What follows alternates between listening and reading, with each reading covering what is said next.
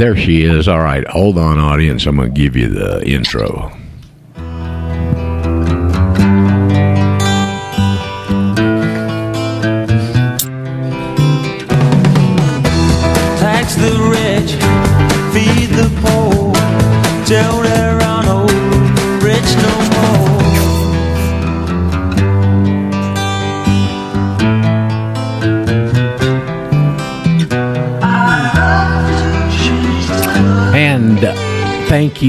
Mr. Alvin Lee, and 10 years after, for kicking us off again on one of our daily get togethers. This one's being the Friday edition. That usually means, almost always, with very few exceptions, means Mr. Brent Winters is the official quote unquote co host. And I usually just throw him the ball and let him dribble, you know, because he dribbles so well and uh, shoots pretty good too, I noticed. A lot of net when he's got the ball. And uh, so it's one of those days. And Roger Sales, of course, your uh, usual host and guide and uh, teacher and phone screener, technical guy, engineer, all those things. I do some of them better than others. And uh, it is the Radio Ranch, name of our program. We get together and we're on the P- People's People's Patriot Network, and we're broadcasting exclusively now on Eurofolk Radio. And happy to be over there, and want to thank Eli and Paul for allowing us to switch over to the other foot there on Eli's uh, usual platform. And we got a good group of folks with us to start, as we almost always do on Fridays. It's without a doubt with the audience, it seems to be the most popular show of the week. And uh, Brent, it all falls right on your shoulders in the message you bring us. And we talk all week about how we've been fooled, enslaved, how to get out of it, the nuances of their plan, how deceptive and sneaky they are, and all that. And then on Friday, Brent can tie that back to spiritual based for all of us. Okay, and that's why it's so important that the day's important because it's Friday. We got a weekend in front of us. You got extra time to think and noodle, and maybe some of these things we discuss on Fridays will resonate with you to the point where you ruminate on them a little bit over the weekend. So, welcome back, Brent, on a Friday. I did want to say as we get started, and I didn't realize it until last night. Today, the fourth of June. June's pretty. June uh, next week is D Day. What was it? June seventh. Sixth. Six, June sixth, pretty close. Uh, and today's the fourth. Well, you know what today is the uh, commemorates What? What is it, Roger? when that Chinese army bunch shot about ten thousand plus students that were protesting over there in Tiananmen Square. That the communist Chinese government has effectively thrown down the memory hole. Okay. And that's this is a big deal with them, this Tiananmen Square thing. And so uh, that's commemorated today. Today it was on, on the 4th of uh, June, uh, uh, many decades ago. But the memory lingers and it still stings, and a lot of people refuse to forget it. And uh, we need to uh, help them not forget it and to rub these Chinese communist blood sucking whatever they are, non-human Satanists, rub their nose in it a little bit. They can't stand to to lose face. Isn't that No, interesting? that, yeah, yeah, that's their big deal in the Orient. Is uh, respect. Of course, if you the, this problem with that is, of course, that without God and His Christ, no man has any dignity at all. Zip, zilch. That's not mentioned, but it's abundantly apparent when you look around, and even with the Maker of all things and His Christ, man's dignity is dubious. In other words, most men, it's been my observation, most men don't have a clue, don't have a clue how to appropriate it. There is no dignity in man outside of our God and his Christ. There is no such thing as human dignity for the sake of human dignity. It doesn't exist. Human rights do not exist. Everything that a man has is this should be obvious if you just well i should i shouldn't say this. It's not true. I almost said if you just stop and think about it. No no that's not true. And the reason that's not true is because most men are blinded and the reason they're blinded is because god has blinded them as the bible says point blank so the but the problem still remains there is no dignity among men or with any man without. That's why the Declaration of 76 starts by acknowledging that we are endowed by our Maker with certain inalienable, unalienable, unalienable. It doesn't make a difference how you cut it. You slice it, it's always the same thing. It means you can't be separated from it. You can't be separated from it. You can't separate yourself from, from the responsibilities God has given you. That doesn't explain everything, but it states the fact of the matter. And the older I get, the more I'm up on the fact of the matter. Talked to a fella two days ago, three now, in uh, eastern, southeastern Missouri. No, it's near Missouri, but it's in Kansas. Thousand acres. He's on a thousand acres and he raises cattle. He lives in an old house built in the 1870s or 80s, one of those old two story frame houses, farmhouse, painted white, weatherboarding, and uh, tall, because back in those days, uh, heat went up. They knew that. We don't know that anymore. Heat went up, so they put the stove on the first floor and have vents that went up to the second floor so the heat would go up above the stove, and then tall windows because they didn't have electricity. Couldn't turn on the lights. You'll notice all the these newer houses. By the time we get to the 20s, 30s, 40s, even into the 60s, houses became low with little tiny windows. We said, mm-hmm. "Oh, we've got electric lights now. How mm-hmm. wonderful!" No, that's not mm-hmm. wonderful. That's hard on your eyes. But he lived there, and he um, got to talking to me about the property there, the land, and what he could grow on it, and the fescue hay and the clover, sun clover, not much. And uh, then I, he referred me to another fellow. Well, I forget how this happened, but here's what happened. As I got in the car and left, I had to go back and think about this. I got to talking to an Amishman. Now that's what they say, Amish. I always said Amish, but the Amish say Amish. A lot of them. He was an Amishman, and he sells real ice cream. Roger, I mean the kind you make a real. He make he milks cows, has real cream, and he makes ice cream and sells it all over the country. And uh, he sells, of course, does his own butchering, sells meat that's chemical free. It's not soaked in citric acid. It has the bacteria on it that don't hurt you and probably good for you and people are buying his stuff like gangbusters. But I got to talking to him because the government's coming down on him on the interstate commerce clause, selling across state lines. And I said, Well, I said, it comes down. You know, there was another Amishman named Yoder. His name was Yoder, and he lived up in Wisconsin back in the late 60s, early 70s. And they, the state of Wisconsin came to him and said, you got to send that boy of to school after he gets out of the eighth grade. And he said, Well, no, I don't have to. And beyond that, I'm not going to. Well, he said, Well, if you don't do it, we're going to put you in jail. How would you like that? And he said, I wouldn't like that very much. But he said, I'm still not going to do it. I don't care what you do to me. I'm not sending my boy to school after the eighth grade. Well, it went through the Wisconsin courts. They won. Wound up in the Supreme Court of the United States because it's a First Amendment question freedom of religion. Freedom of religion, which is a species of freedom of association, by the way. We got to the Supreme Court, and the judge even said to him down in Wisconsin, I don't want to I think his name was Jonas, Jonas Yoder. I don't want to throw you in jail, Jonas, dadgummit. Why don't you just try to go along and prove that you're educating your child? He said, I don't have to, and I'm not going to. I don't care what you do to me.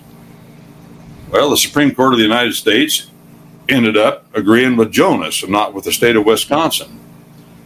And they said, you don't have to send your boy to school, but there's a reason, and it's a very important reason. Well, what is it? Freedom of religion. And the court went on to delineate, the Supreme Court of the United States did an excellent job to delineate, expound, unpack what who who qualifies for freedom of religion under the First Amendment religion clauses, who qualifies for that protection of government. And the court said that only people who have a conviction mm. are qualified. Mm. Only those that have a conviction. Those that have a preference don't qualify well, I prefer this religion over that one, or I prefer to do this and not that. I prefer to homeschool my children, which is what essentially he was doing. I prefer to do that instead of sending my children to school. Well, we're going to throw you in jail. Well, I I still am going to not send my children to school. Well, we're going to throw your wife and kids in jail. Well, if you're going to do that, I'll send him to school. Well, see, that's not a conviction, that's a preference. Right. And a preference can be exceedingly strong, said the court. Exceedingly strong. It can go on for years. It can have all the looks of a conviction, said the court. But if a case comes to the courts, in order to have First Amendment protection of government, you're going to have to show us, if there's a question, you're going to have to show us that you have a conviction. There has to be something in the record, something in your life that you brought into evidence that shows no matter what, no matter what, you won't change. There's some things in life, there's some things in life I'll change. There's some hills I won't die on. I'll say, I'd rather do this, but if you're going to be that way about it, I'll do that. But there are those hills every one of us ought to have that we should be willing to die on, and we better be careful, real careful, about choosing which hill it is. Which hill is it you're willing to die on? Well, when you made that decision, you may change in your life too as you go along, as you learn more to decide what is more important and what isn't. But that's what Jonas did, and I said I see an analogy here to that Amishman and and you, uh, this other Amishman, the one I'm talking to. He said, "What is it?" I said, "Well, looks to me like uh, this could be a religious conviction with you. I mean, everything you do is a religious conviction, or everything you do, I said, is a matter of religion, isn't it? He said, Yeah. I said, Right down to how many buttons you put on your breeches, isn't it? Yeah, because I've lived around Amishmen. I know how they are about the buttons on their bridge, breeches. I've known some sects of Amishmen that won't even allow buttons on their breeches. They uh, require safety pins. Buttons are too fancy and draw too much attention and have too much style, so they use safety pins. but gotta, this one, you, you got to be real careful b- b- pinning yourself up, though. You make a good point, Roger. A real good point. I'm glad you brought that up. That's getting right down to where the rubber meets the road, or the pin meets the skin. Or whatever. Yeah. well, I said I see a, a, analogy here. I said, why do you why do you want to uh, butcher meat on your own place and not be trying to get the FDA to license you. He said, because I want, if I can't do that, I won't make any money. And people won't buy my stuff. And I want my boys and girls to stay here on the farm. I said, how many acres you got? He told me. I, I, he said, I want them to stay. I said, why do you want them to stay? He said, well, I want them to stay on the farm because the Bible says we're supposed to dominate the land. And I only got a small parcel here, but I want to dominate it and I want my children to. And if they want to go get more, they can maybe get more. But right now, I want to show them how to make money on this land. I said, Well, what are you, some kind of a dominionist? Do you think that the Bible says that the race of Adam is supposed to dominate the land? He said, Yes. I said, Well, it sounds to me like this whole thing revolves around the First Amendment. And if it revolves around the First Amendment, you've got a strong case that just using uh, Yoder, Wisconsin versus Yoder, which is an old case. I believe it's from 1974. Okay. But that case said more specifically that parents hold the primary responsibility for directing the education of their children, not the state. Parents. That's that's a phenomenal statement. Parents hold the primary responsibility for the direction of the education of their children. If that's true, then the public education system has no claim on anything or anybody. And by the way, that is true. They never have had in America as a matter of law, not to mention a matter of reality, and they still don't. But they'll tell you otherwise. I remember back when I was trying to direct the education and training of my children, uh, I kept them at home. I told them, and I still believe this to be true, I would it'd be better that you couldn't even read and write than you go to those schools they'll teach you that sodomy is okay and transvestitism is okay and communism is okay and the Bible's not okay. Well, how serious can it get? Well, they did not learn how to read and write. That wasn't a problem. But I'm making the point miseducation is more dangerous is more dangerous than having an education. If that's the only education you can get, you don't want it it will destroy you, destroy your mind. You know, people say education is the answer. No, education isn't the answer. The answer is the right education. And it's hard, Correct. yeah, hard to get. Uh, miseducation. I had a PhD professor tell me this when I was in politics, running for office. He called me. He was at one of these teachers' colleges, these uh, normal schools, they called them, invented in uh, pagan Germany. When I say pagan Germany, you know, there are about seven or eight dead Germans that control most everything we do, along with a couple of Frenchmen. People like Hegel, Nietzsche, people like that. And there's a few others, by the way. Those are the well known ones. They control the way we think because they've dominated the universities. And uh, along with Rousseau, Rousseau, a man who never got an education, he had five children with a woman who kept him up all his life. He never made any money. And he started writing, and he controls the education system in America. Rousseau, Jean Jacques Rousseau, doesn't know his butt from a $17 sunbonnet about anything, never did. He controls things too, but you're better off.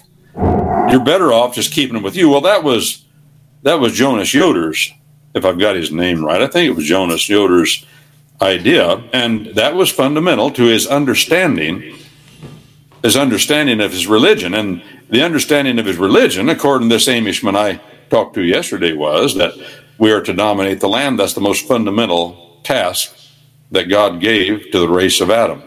So here we are. And what are we doing about it? I notice in America, it's hard to find a piece of property that, if any, in, in most places, the price isn't jacked up double or triple if it's outside of town. The greatest thing that the devil is an idiot, of course. He's a smart idiot, and a lot of smart idiots in this world, a lot of educated idiots, ever learning, as the Bible says, as Paul says, ever learning, but never able to come to a knowledge of the truth. Truth. Never. He said never. Why did he say never? Because God hasn't opened their eyes. and Until He opens them, it won't make any difference how much education they get. That's the other problem. That's the other problem. So if you're wishing, if you were wishing you were one of those persons that God would open His eyes or her eyes, then you are the elect. Is that what you wish? Well, you're the elect. He has given you the will to want that. How deep a will is it? How far will you go with it? Will you take it? Will you sprout roots? Will you shoot up through the surface of the soil? Will the sun burn you out? That's the question. Because if you are God's elect, then you will want what He wants you to want and you will persevere to the end. That's what the Bible teaches. And you will want to dominate the land. That's what you want to do. However, you do it, I told my children, whatever you do in life, try to figure out how what you're doing contributes to the domination of the land. I have a couple of boys in they're maritime kind of fellows. They're they're not sailors anymore because we don't, don't have sailing ships, but they steam on these freighters. And I said, does that contribute to the domination of the land, being out in the middle of the ocean? And the answer is yes. Without maritime trade, the economy here would be pretty flat. And if the economy here is flat, there is no demand for other products, and all products come from the land. All products that are sold come from the land. And to, dem- to create a, um, a market for products is to contribute to the ambition of those that are right down there next to the ground producing minerals and agricultural products. It all goes together very well if we see the big picture, Roger, I guess that's what I'm driving at the big picture. What is it that makes America wealthy? What is it that has made America the most powerful engine of wealth that the world has ever seen or known? What, what is it that makes America the only country in the world where, in general, we've had all we wanted to eat? Never has been a country in the world that's had all, it's wanted to, all it wanted to eat. I talked to a fellow who was a German prisoner of war I'm, I'm, I haven't seen him in many years. Well, about 10 years. I figure he's gone now. He was taken prisoner. The Americans took him prisoner in Italy. He was in a panzer division as a 19 year old boy. They shipped him to England. And I said, um, Oh, how'd you do in England? He said, Well, about starved to death. I said, Did that make you fellows mad? He said, No, it didn't make us mad. I said, Why not? He said, Because I, we could see the guards, the English guards, and we could see the British people through the wire and they were as skinny as we were. They didn't have anything to eat either. Mm-hmm. They were down to two eggs a day ration, the way I remember reading, or two eggs a day for breakfast. They had other things to eat, but they didn't have much. So then they shipped him to America, sent him to Nebraska to a prison camp out there. Of course, Nebraska was settled by Germanic people, Germans, a lot of Germans settled Nebraska after after this the war between the states.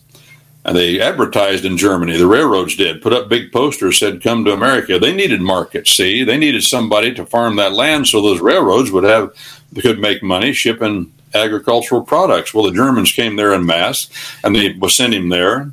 He was in a prison camp, and they put him out every day to go work for this German farmer. And this German farmer spoke German. Well, he was of German descent. He was probably second, third generation.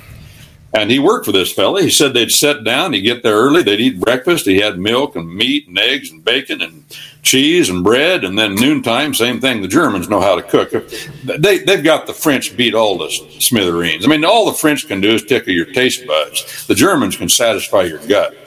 They'll give you plenty of good food that'll give you steam and enable you to work. and he said he got fat in prison camp in America, got fat. he said, if there's any, I said, when this war is over, he said, he told himself, I got to come back to this place. I never knew there was a place like this on the face of the planet where you could eat all you want, even in the middle of a war, for crying out loud, in prison camp. Well, he eventually went to work for in Stuttgart, Germany, for Mercedes Benz. He said he watched for an opening in the States. He finally found one in Sacramento, California he went to work for the dealership there and then he started his own business. His son's got it now. He works on nothing but Mercedes, mm-hmm. especially older ones. He mm-hmm. likes to work on older ones. Mm-hmm. Yeah. Well, that's the story I had on my mind. You started talking. There's one more question I have, though, Roger, for you. A question I want to know. You said we were on Eurofolk Radio and I enjoy very much. I know a couple of the personalities involved there, and I know who makes this platform available. And of course, we appreciate all these fellows over on the other one of them on the other side of the pond.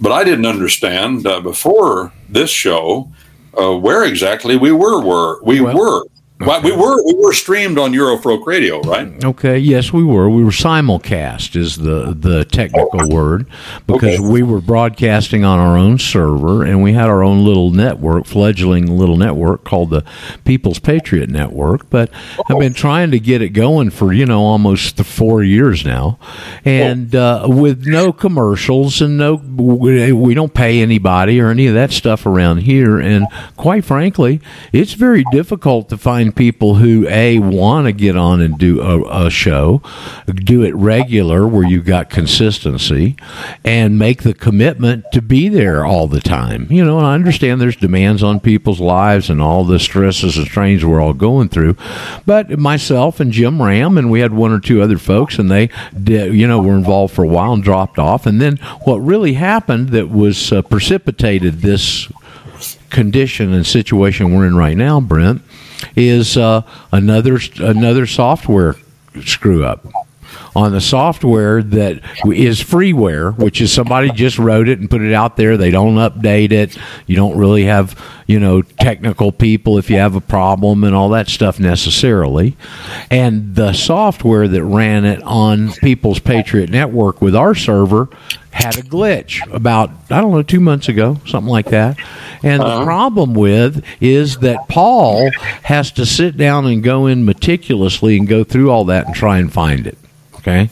And, yeah. and we're all busy. We're all trying to uh, put our efforts, whatever we can, towards this battle that we're in. A full, it's a full spectrum battle, it appears. And so he just switched us over to Eurofolk, which we were simulcasting on anyway. But uh-huh. now we're kind of doing it all all the time because there is no People's Patriot Network feed. And you know, honestly, it's uh, it's we've been talking about this and discussing it for a while behind the scenes, lightly, and it's it seems like it was a thing to me a while back. Let's combine these two because Eurofolk has the same problems we do, having people that make a commitment and all that stuff. And we, if we combine both of the two, we'll have enough to have a full schedule, you know. And and that's what I think we're probably working towards. I know Paul has got his fingers deep in another project right now. I'm not sure what that all is. Have an idea. We'll see where it goes. But for right now, we've got the outlet and been there. They've been simulcasting my my show for about, gosh, I think maybe seven years. yes, Roger, I do remember People's Patriot Network because I listened to it in the morning a little bit, so I understand. I've, I've got it in my head what you're saying, but you're, but I didn't thought maybe there's something else. But People's Patriot Network has now merged with Eurofolk Radio. in, but in, people- in, in essence, yeah, not Yeah. officially or anything. They're not playing these re. I don't think they're playing these replays over on Eurofolk, and I, you know, I want to talk to Paul about that. But like I said, everybody's busy and distracted, and we've all got our set of circumstances in this crazy time we live in. Okay. well, um, Roger, go ahead. Go ahead, Roger. Well, I had a couple of things I wanted to launch into, but why don't you go ahead and let's button this up if you had something else that needed to be. Oh, just one more thing. I'll say this has to do with all this radio business and trying to get things going. I people in Europe don't know what Cabela's is probably, but those of us in America know that Cabela's is a nationwide uh, cho- uh, chain where it's huge and you can go in. They got all sorts of guns and ammunition and clothing and tents and uh, survival gear and fishing gear. uh, fish and, and they they merged with they did merge with Bass Pro. Oh, okay, for bass. okay. Bass, and again, people in Europe don't know what bass are probably, but here in America, bass are a big freshwater fish that in the, all the ponds and the lakes and the creeks, and that's what people like to fish for and eat. Well, that's a huge deal. Well, I went into their one of their um, their outlets, and of course, these stores, as you know, are acres. They're huge. So they're monsters. And, uh, oh yeah, and uh, I saw at the front a little display about the people that founded it. Now I'm applying this, for example, to radio and Eurofolk radio. It had the progression of how the thing happened. It happened in in uh, started in uh, Wyoming. A man was selling fishing lures through a catalog in 1961.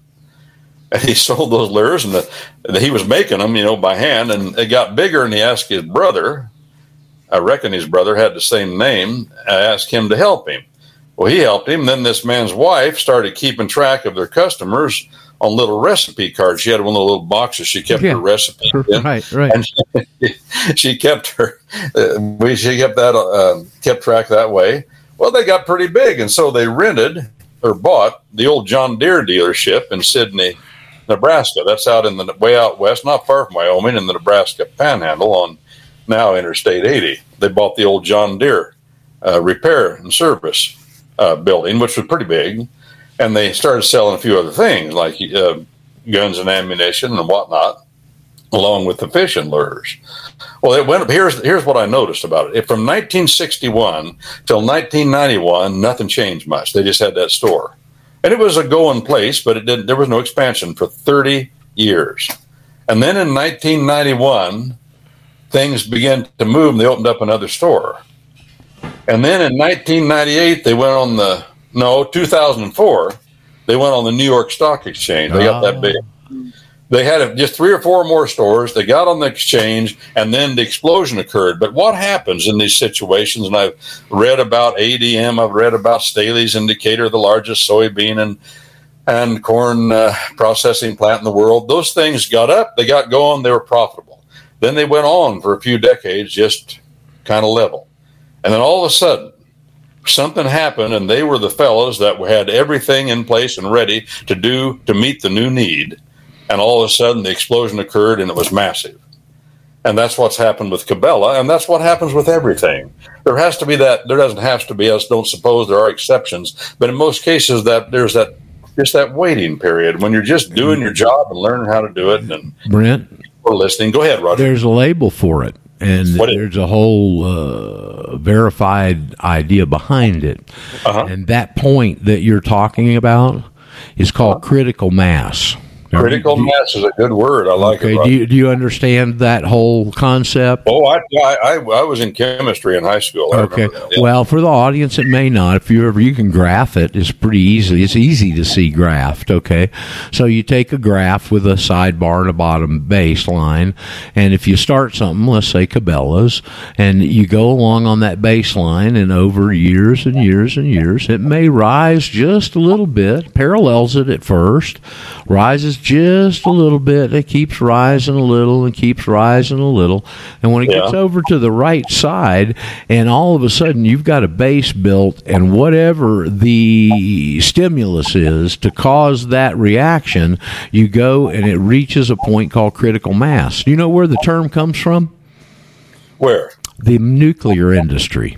Okay. Oh, Because what they and Harvey was talking about this the other day. I explained it a little bit better. What they do with a nuclear bomb, the early ones, was they actually put the the fusionable or fissionable, fusionable, I guess, material together, and then they put explosives around the outside. Uh-huh. And when the outside explosions go off, it forces the fusionable material into a tight ball, and then it explodes. Uh-huh. So you get that point, and all of a sudden you get an explosion. And at that point on the line, instead of going parallel to the baseline, goes parallel to the sideline straight up, and it's called exponential growth. And that's what virtually every thing goes through that cycle that makes it that you're talking about right now. And that's what it is. Uh-huh. Yeah. Exactly Exponential right. growth is a good word. Yeah, I get what you're saying. In other words, two goes to four, goes Right, to right, eight, goes right. to 16, goes to 32, goes to 64, go to 168, and then it just explodes. Yep. Well, it gets Yeah. to the point where you start even not just doubling, you're tripling or quadrupling or, or, or making it six or seven times every time you add another ingredient. So that's that's really the wild time. And What I was thinking that's about what. Let me just finish this, Yeah, Brett. 'cause go It's important. Go That's ahead. what happens with synergistic reactions. Okay. Yeah. Let's say you got two vectors, two different vectors coming together, uh-huh. and they have a reaction. Well, you get a reaction exponent. Okay. Whatever those uh-huh. two co- come together and form. Well, the problem, not the problem, the situation is the more vectors you add into an exponential synergistic reaction, now you're getting exponential reactions. So instead, let's say if you put two together, you may get an exponent of five. Okay. But you put a third one in there and you may get 12 or 13. You put a fourth one in there, it may go up into the 20s. So it's not just a mathematical, uh, uh, logarithmic type uh, progression. It's this synergistic exponential progression. And man, that's what we got going on right now. Okay. Well, it's always going on everywhere. We just don't have the patience to follow through often. That's the problem, or a long enough life. Yeah. That is, too. patience is important, important in this in this process. Yeah. Um, yeah, I wanted to say earlier a couple of things that I thought were important. I had a wise old patriot told me in Atlanta. He said, "Only fight the battles you know you can win." Makes good sense. Okay. And see, a lot of us chew off these battles that we can't win, and we get sucked into them, and it gets us distracted from what we ought to be focusing on. Okay. You make a good point, but, and a lot of distractions out there, and also we go about fighting the battles we might be able to win, but we're going about it the wrong way. I mean, many times that's true, without without question. I heard a story the other night, and I wanted to bring up. It's just because you were talking about court and these decisions, and I just thought it was funny. Okay, I sent you this tape. It showed up in our PPN forum. It was an old uh, uh, video about the guy that kept mountain music alive. And I don't remember his name. It starts with an F. I sent you the video. I said I think you might enjoy watching this. I watched it, Roger. Oh, you did. Well, you, I guess you got a, a kick out of this story. So let me relate it to the audience. Yeah, it was pretty good. He was an interesting character, wasn't he? Yep. Do you remember his name? It started with an F, I thought.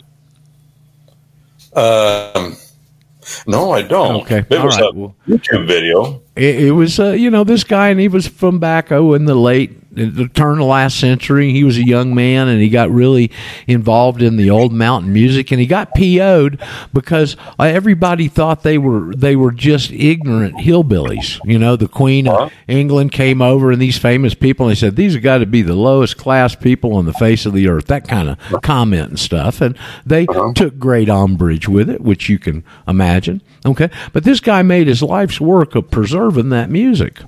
And he'd drive around all through the, the Kentucky and uh, you know from, from all the way up uh, close to Ohio or in Ohio all the way down through um, Alabama, you know, through all those mountains and finding these old songs and going to where's old Joe Blow's house and the kids would say, "Well, you go up there and take the third road to the left and it's, you know that kind of thing, right?" Uh huh. And so, one of the things that he did, other than do this, because he didn't make a lot of money doing it, it was just a passion. One of the things he did to help provide for his family is he was an attorney. Okay. Uh-huh. And they said in there, I think you'll remember it when I, I'm going to trigger you right now. He he wrote one song that was really famous, and it the Mountain Dew. Give me that old Mountain Dew, and them that refuse it or few. Y'all know all that song, right? Yeah. And he was off on the road somewhere when he wrote it. There was an incident that caused him to write it. And before he left town, he sold the rights to the only hit song he ever wrote so he'd have enough bus money to get back home. Uh huh. Okay. But this is what I'm going to relate. He had a client when he was an attorney that was being tried for being a moonshiner. Uh huh.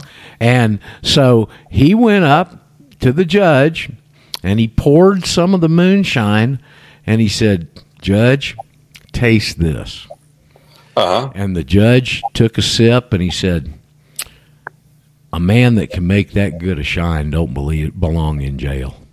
And turned him loose, and that's why he wrote the song Mountain Dew.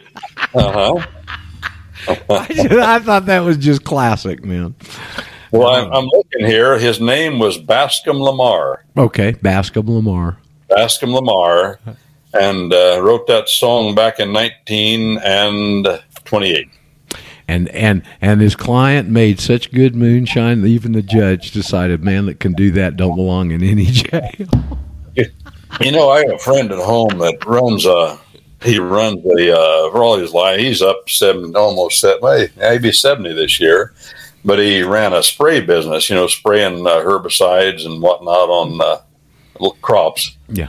And every year, his brother used to work for Dad. His brother, Doug, and uh, his brother, they uh, he, he moved down to East Tennessee, and he he's retired now too. But he'd go down to visit him. They go to the NASCAR races, and down around Chattanooga, whatever they got going down there. And he's sitting up in the stands, and he got talking to this fella, and he was a moonshiner, a young fella, and he took him back to his car and he gave him a case. What he had, he it's it's big business there still, and they don't mess around. They have their own labels, and uh, they don't hide what they're doing much, except from the feds. and he he got a case and brought it home. He said, "I I'm not drinking it. I'm just keeping it because he said I want to have one thing. I want to say I got one thing, but the government hadn't got its fingers in." and the moonshine business that way. But I can tell you for a fact that. Uh, there are people in pr- uh, federal prison from Marion, Illinois, which is down toward that part of the world. That's where a lot of them go, right over into that place in Kentucky. Uh, there's uh, people there that are from they're from moonshine families, and they take turns going to prison. And um, uh, they also, most of them now are in the have been in the marijuana business along with the shine business, and uh, they control what they do by selling to uh, the judges and the sheriff and the police officers and everybody else in the community. And of course, everybody in the community, the ones that are in positions of power in government, they think that's part of their culture and they, they kind of want to keep it alive too. And so they, as they've always done, they buy it and they don't prosecute it. When they do get prosecuted, it's the feds, not the All right. not all, not as often the local guys. And of course, the feds prosecute it because they say they're avoiding taxes. It's the revenuers that come and prosecute them for what they're doing. You know, it's said in America that three kinds of people from three different cultures founded the country. There were the the English, and there were the German and Dutch, and there were the Scots Irish, and those were the three dominant cultures that came here and were here and made up about 98% of the population. Uh, about a million apiece, as a matter of fact, there were about three million free people, three free men in the co- or three pe- free persons in the colony, and nine, over 98% of them were of those three groups, about a million apiece, from the best numbers we can find. And those three welded together to make America what it is. And no matter what country you're from or what your racial background is, that's what America is. And of course, that's what's going on now with all of this uh, racial uh, assumption of white supremacy. Assumption of white supremacy if you're white. That's that's the doctrine now. And what they want to do is destroy that culture. We cannot change history. if you want to come, no matter what group you're from or what country you're from, if you want to come and be a part of this culture that has been a Christian culture, by the way, that has enabled has enabled America to be what it is. America wants you to come and come legally and assimilate, assimilate into this culture. But it is said to illustrate the culture that when the English, when the English got to where they wanted to go in America, they built a congregation house. It was used as a church most often and other uses, schoolhouse, and used for a meeting place, a meeting house they called it. And uh, if the, when the when the uh, German and Dutch settlers got where they wanted to go, they first thing they'd build is a barn because they want to milk cows, keep stock. And when the Scotch Irish got to where they went, they wanted all those things too. They wanted a church house and a barn. First thing they built was a moonshine still. it all came down to what they would build first, and before they built their own homes. And that's really the culture. And I, it, it's a it's a hyperbole about the Scotch Irish, who are the Presbyterians, who are very much like the English Puritans and Congregationalists in their outlook of the Bible. They were covenant, covenanters. Uh, the, the the Scotch Irish stressed that more in their understanding of the Bible, but the the Puritans were too, as were the German and Dutch reform groups. But they are the ones that welded and founded the roots of who we are, and that cannot change. It will not change. There's no change in it. We are who we are, and that ends it. And it's not a. It's not necessarily a bloodline thing. You know, all through the Bible, all through the Bible, if someone wanted to be a part of the congregation of God, no matter who he was or what race he was from, he could come and do that. And there are, of course, in the genealogy of Jesus Christ, persons who are not part, not sons, not blood sons of Israel. And that still remains true today. But whoever the congregation of God is, other people can come and join. I don't want these other races. I don't want these other races that are different than me to have some other religion. Whatever you think about them, it is better for them and better for us that they follow the Bible. You may have other points of view about who they are, how they fit in, whether they fit in, whether they have the same privileges, but in all events, every living creature on the face of the planet, for us to have stability and wealth, the more that conform to the will of God, which is the will of the sovereign, which is his law, the more that want to conform to that, the better off we are. Amen. And uh, regardless of what color your skin is, we are all creatures of God, regardless. Uh, God made everything. And uh, there are differences among us, and there ought to be. Matter of fact, the world would be an ugly, ugly, uniform place without the contrast that the different countries and the different people bring to our view. I'm around a lot. I travel a lot, you know, Roger. Yeah. I travel. I meet a lot of American Indian tribesmen. I go through those areas. I, I interact with them constantly. I meet a lot of Mexicans. I interact, which are by and large uh, American Indian tribesmen to a great degree, of Mhm, course, mhm. mestizos. Mhm. I meet a lot of people with skin that is black that have African descent. And I meet a lot of Bohemians. I meet a lot of, of Scandinavians. I've been, I just went through an area that were Scan, of Scandinavian settlements.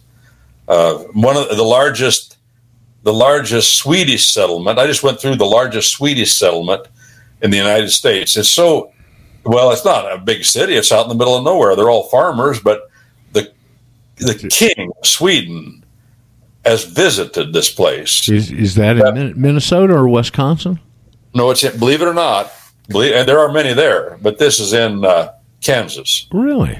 Yeah, and uh, Danish settlements. I go through them out in this part of the world. You know the the Germanic people, as I said, uh, settled uh, Nebraska, parts of Kansas, and the Scandinavian people too. Northern Illinois, the Scandinavian people flooded that area after the Scots Irish and the English went in there. You know, John John Deere was from a place in northern Illinois, and uh, course, he was English. He was from New England, by the way. He was of old Puritan stock. But uh, then the Scandinavians moved in. But all of these mixtures and all of these people functioning together in different roles is good. And if all of them would conform to what the Bible says and what the laws of nature's God says, all of us would be better off. That's what our Maker wants. They, they'd get along. They'd have a Yeah. common denominator where they could cooperate and coordinate with each other. Well, Roger, I'm reading on Patriot Soapbox on uh, Saturdays, and uh, I've been reading from the book, the book called Jack Hinson's One Man War. Jack Hinson's One Man War, researched Colonel Tom McKenney, United States Marine Corps retired.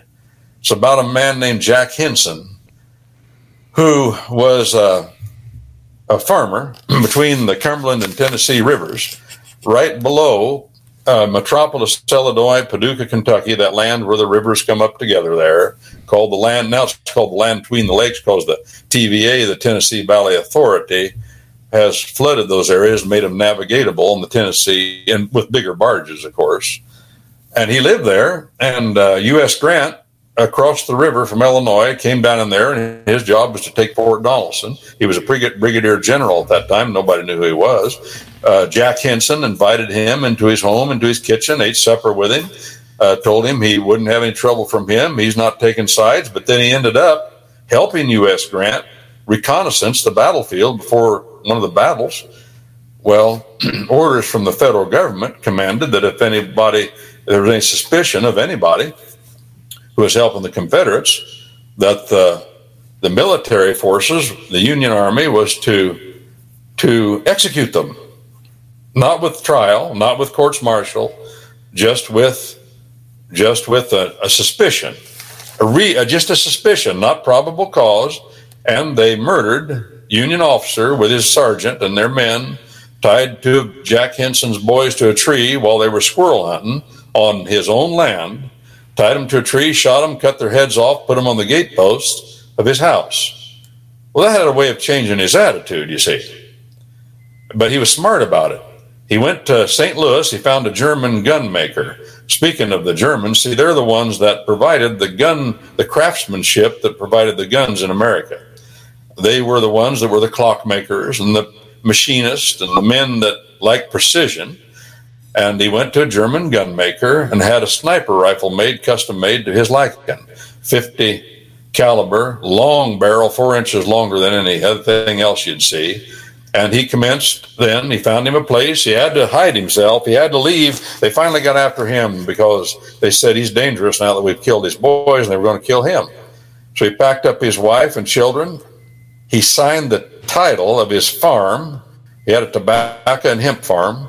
He signed the title of it over to his slaves. He gave them manumission, turned them loose, hoping that, and, and they had the run of the place. His wife was a cousin to Jesse and Frank James, by the way, another little colorful piece of the story. Uh, So, and by the way, Jesse and Frank James' father was one of the founders of Jewell College, a Baptist college, still there, a very influential school uh, nearby Kansas City in Missouri, in northern Missouri, where Jesse and Frank grew up. Well, Jesse and Frank were just like Jack Hinson. The Union Army came to their house, couldn't find people, wanted them to tell the boys to tell them where they were. They were just teenage boys, and they took Frank and Jesse and hung them. And then just before they died, they let them down and asked them some more questions. They were torturing them, trying to get information. Well, see, that has a way of changing a man's point of view. In this case, the boy, those boys never quit. Uh, Frank and Frank and Jesse James, they were like Jack Hinson, same thing. They were renegade, renegade soldiers. And Jack Hinson, like the cousins of his wife, decided he was going to kill as many Union officers, no enlisted men, officers, as he could.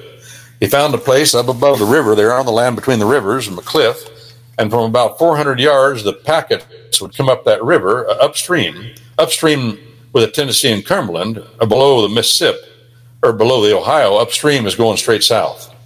Well, they'd be going upstream, and there was a place where a chute where the river split, and a, the packets and the steam packets and the boats that would come through there would come almost it took them a few hours to go a few hundred yards because of the, the stream. Well, while they were slowed down there, he'd, uh, from about 400 yards away, he'd pick the buttons on the coats of the officers. He identified them and he blew their hearts out, and they couldn't catch him. They couldn't catch him. And I'm reading the book for this reason, Roger.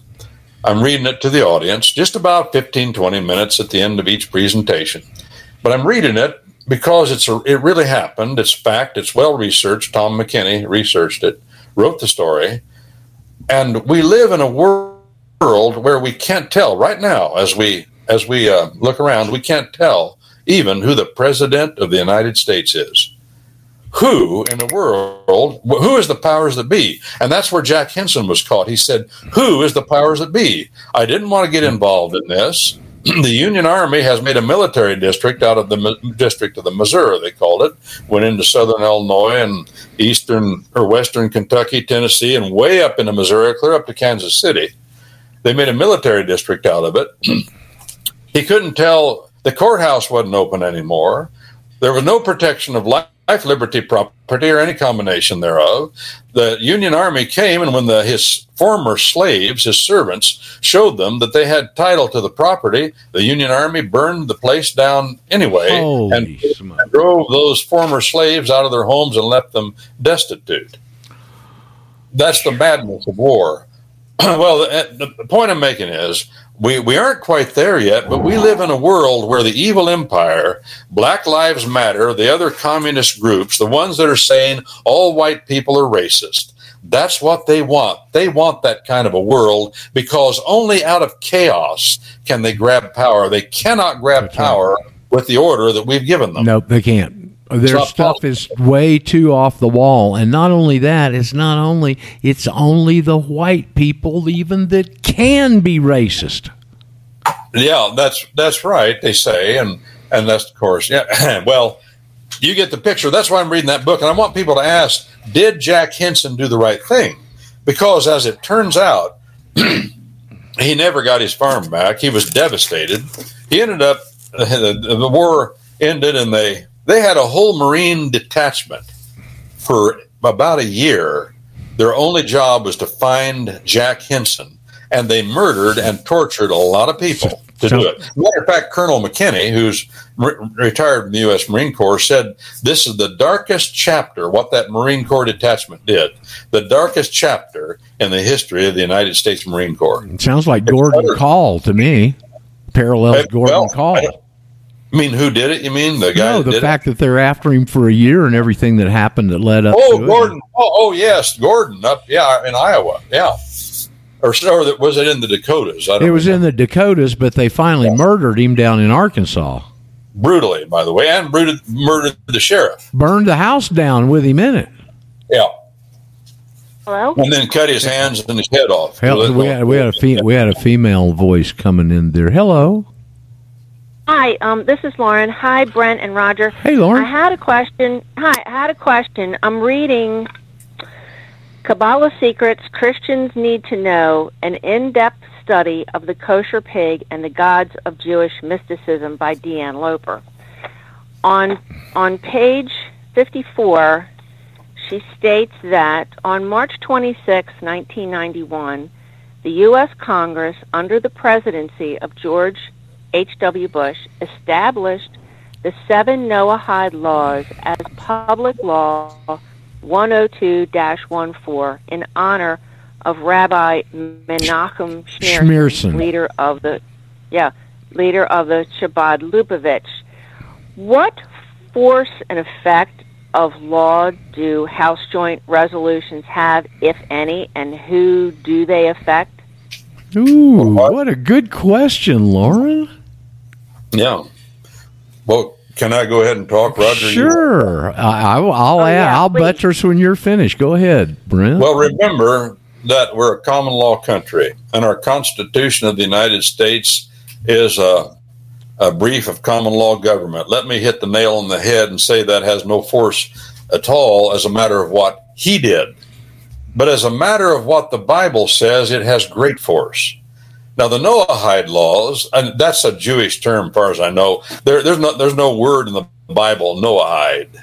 There is the right. word Noah, of course. And Noah, when he got off the ark, if you'll remember, God repeated some fundamental first principles of law to him.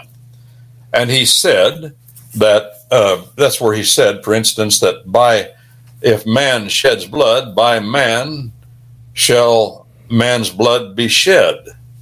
And he talked about dominating the earth, and the, then he set at that time, and this is important too. He said the times and the seasons aren't going to end uh, until the very end of time, the end of his annihilation of the of the world as we know it by fire. They're not going to end, and he set the times and the seasons. See, before that, before that flood, there was no rain. Uh, theoretically, times and seasons were uh, theoretically no. It has to be times and seasons were not what they are now. They may have had them, but they were different. If they had them, well, that we have the times and seasons now that uh, go along with the four seasons in many parts of the of the world. Not all parts, but many parts. And he set those, and um, he set forth laws. Now, the whole idea of rabbinicism, the whole idea of rabbinicism is that the Bible is for women, children, and idiots. The official doctrine of Judaism is that the Bible and the laws of God, as God gave them to Moses, as they are fleshed out through the prophets, and as Jesus Christ upholds them, and as the apostles of the New Testament unpack them, their official doctrine is that that is for women and idiots and children. The true law, the real law, is the law, say, says Babylonian Judaism is the is the law that M- Moses delivered to the 70 elders. They got the real skinny, the real stuff. They got logic. They got logic and reason. And if you read the Talmud, you'll discover, and rabbis do say, and rightly say, that the Talmud and the Mishnah are scholastic. What does that mean? That means reason is worshiped reason is worship. Listen, when you hear somebody start talking about we need to have critical thinkers in America, that's the problem. We don't know how to critically think. Run from that person. That is not the foundation. That is not the problem. Men are critical thinkers, and women are too, even more than men, by the way. Period. As the, ancients recognized, horses are born to run, Birds are born to fly, beasts of prey are born to ferocity, and men are born to think. And we think as surely as horses run and hounds hunt. We can't stop ourselves from thinking. And once your neck is in the noose, and once your your buns are in the sling, and your life, liberty, and property are in the balance, your mind will work like a steel trap. Men think when they want to, when they have reason to. But that's not our problem. The problem is we don't accept the facts of the way things are, and they're not going to change. The law of God, we do not accept it. And God it present God presents reality from cover to cover, lid to lid in the Bible that way, and we live it every day in the world in which we live. No man, no woman, nobody can explain what gravity is. But we live by it every day, and it governs every movement we make Amen. and everything we think. We accept the fact of it, whether we acknowledge it or not, or even know it. We do. And that's what makes us prosperous and wealthy. Scholasticism is Babylonian Judaism. And that's what they say. The Noahide laws are the laws that God gave to Noah. That's not a biblical term. I wouldn't use it. That's what the rabbis use. It's just more scholastic baloney. Mm-hmm. But the laws of Noah are good laws. What he said to Noah is good. But what they're saying there is, we want you to acknowledge what we say. Mr. George Bush. That's all that was. We want you to acknowledge what we say is important, and that's the way they get their foot in the door. We say the Bible's important. We think there's such a thing as Judeo Christianity, which is ludicrous as saying Islamic Christianity. You know, Islam recognizes Jesus Christ as the second, the second greatest prophet. They sure do. That means we have something in common? No, we don't. Because to say that Jesus Christ is the second greatest prophet is blasphemy of the greatest sort. I, I saw an, no. I saw an interview with an imam last night that said that, and the guy was Oh, asking him. He said, "Well, now is Muhammad the greatest prophet, or the only prophet, or just the latest prophet? And what Yeah. do you think of Jesus?" And he came back and said, "We believe all prophets are important. We believe that Muhammad is the latest one, and that's why we honor him." Basically, exactly what he said. I was shocked. Yeah. Gee, well, see, Muhammad met a fellow that called himself a Christian, and his name was Nestorius. Or no, no, he did not meet Nestorius. He met some Nestorians. Nestorians were a sect of Christianity that followed a fellow by the name of Nestorius. Nestorius was pretty close to being a Christian, but he wasn't quite there. He was, as they said in the early church, a heretic. That's a bad word too. That's not what he was. Heresy the, the word heresy is from the Greek New Testament. It just means we have disagreements. It doesn't mean you're all wrong and I'm all right. And Paul said there must be heresies, divisions. We trans, it means division. There must be divisions among you so that the truth will be shown. That doesn't that you know a man who is has a, di- a, di- a different division, and I'm in this division, you're in that division. We're both we're, we, we now have a heresy. That's the divide between us. The church, the Latin church, has taken that word and made it into something it isn't, whereas it's a noun for a person that uh, says that person is wrong. Well, there are things that are wrong and they're fundamentally wrong and they make the difference and they make you unchristian. That is true. If you believe that Jesus Christ is the second greatest prophet, or you believe that Jesus Christ is not better God of better God, creator of all things, and very man of very man at the self same time, if you believe that Jesus Christ is a ghost or a phantom, if you believe, believe that Jesus Christ is not the Son of God conceived by the power and the Virgin Mary of the whole, of the Spirit of God, if you believe that, you are not Christian. You're something else, but you're not Christian. It- and the it- more other people believe those kind of those kinds of things, not precisely that. It- but Nestorius was in that category. Let me finish, then I'll quit. Okay, and sorry. Nestorius, a bunch of Nestorians were nice to Muhammad when he was down and out, and so he accepted Jesus Christ as a prophet because of his contact with these people who called themselves Christians, were very close to being Christian, that were Nestorians. Go ahead. Oh, I was going to say, if they consider him a prophet, why do they call you heretics and say they have to go kill you? Ha, that those those two things don't square.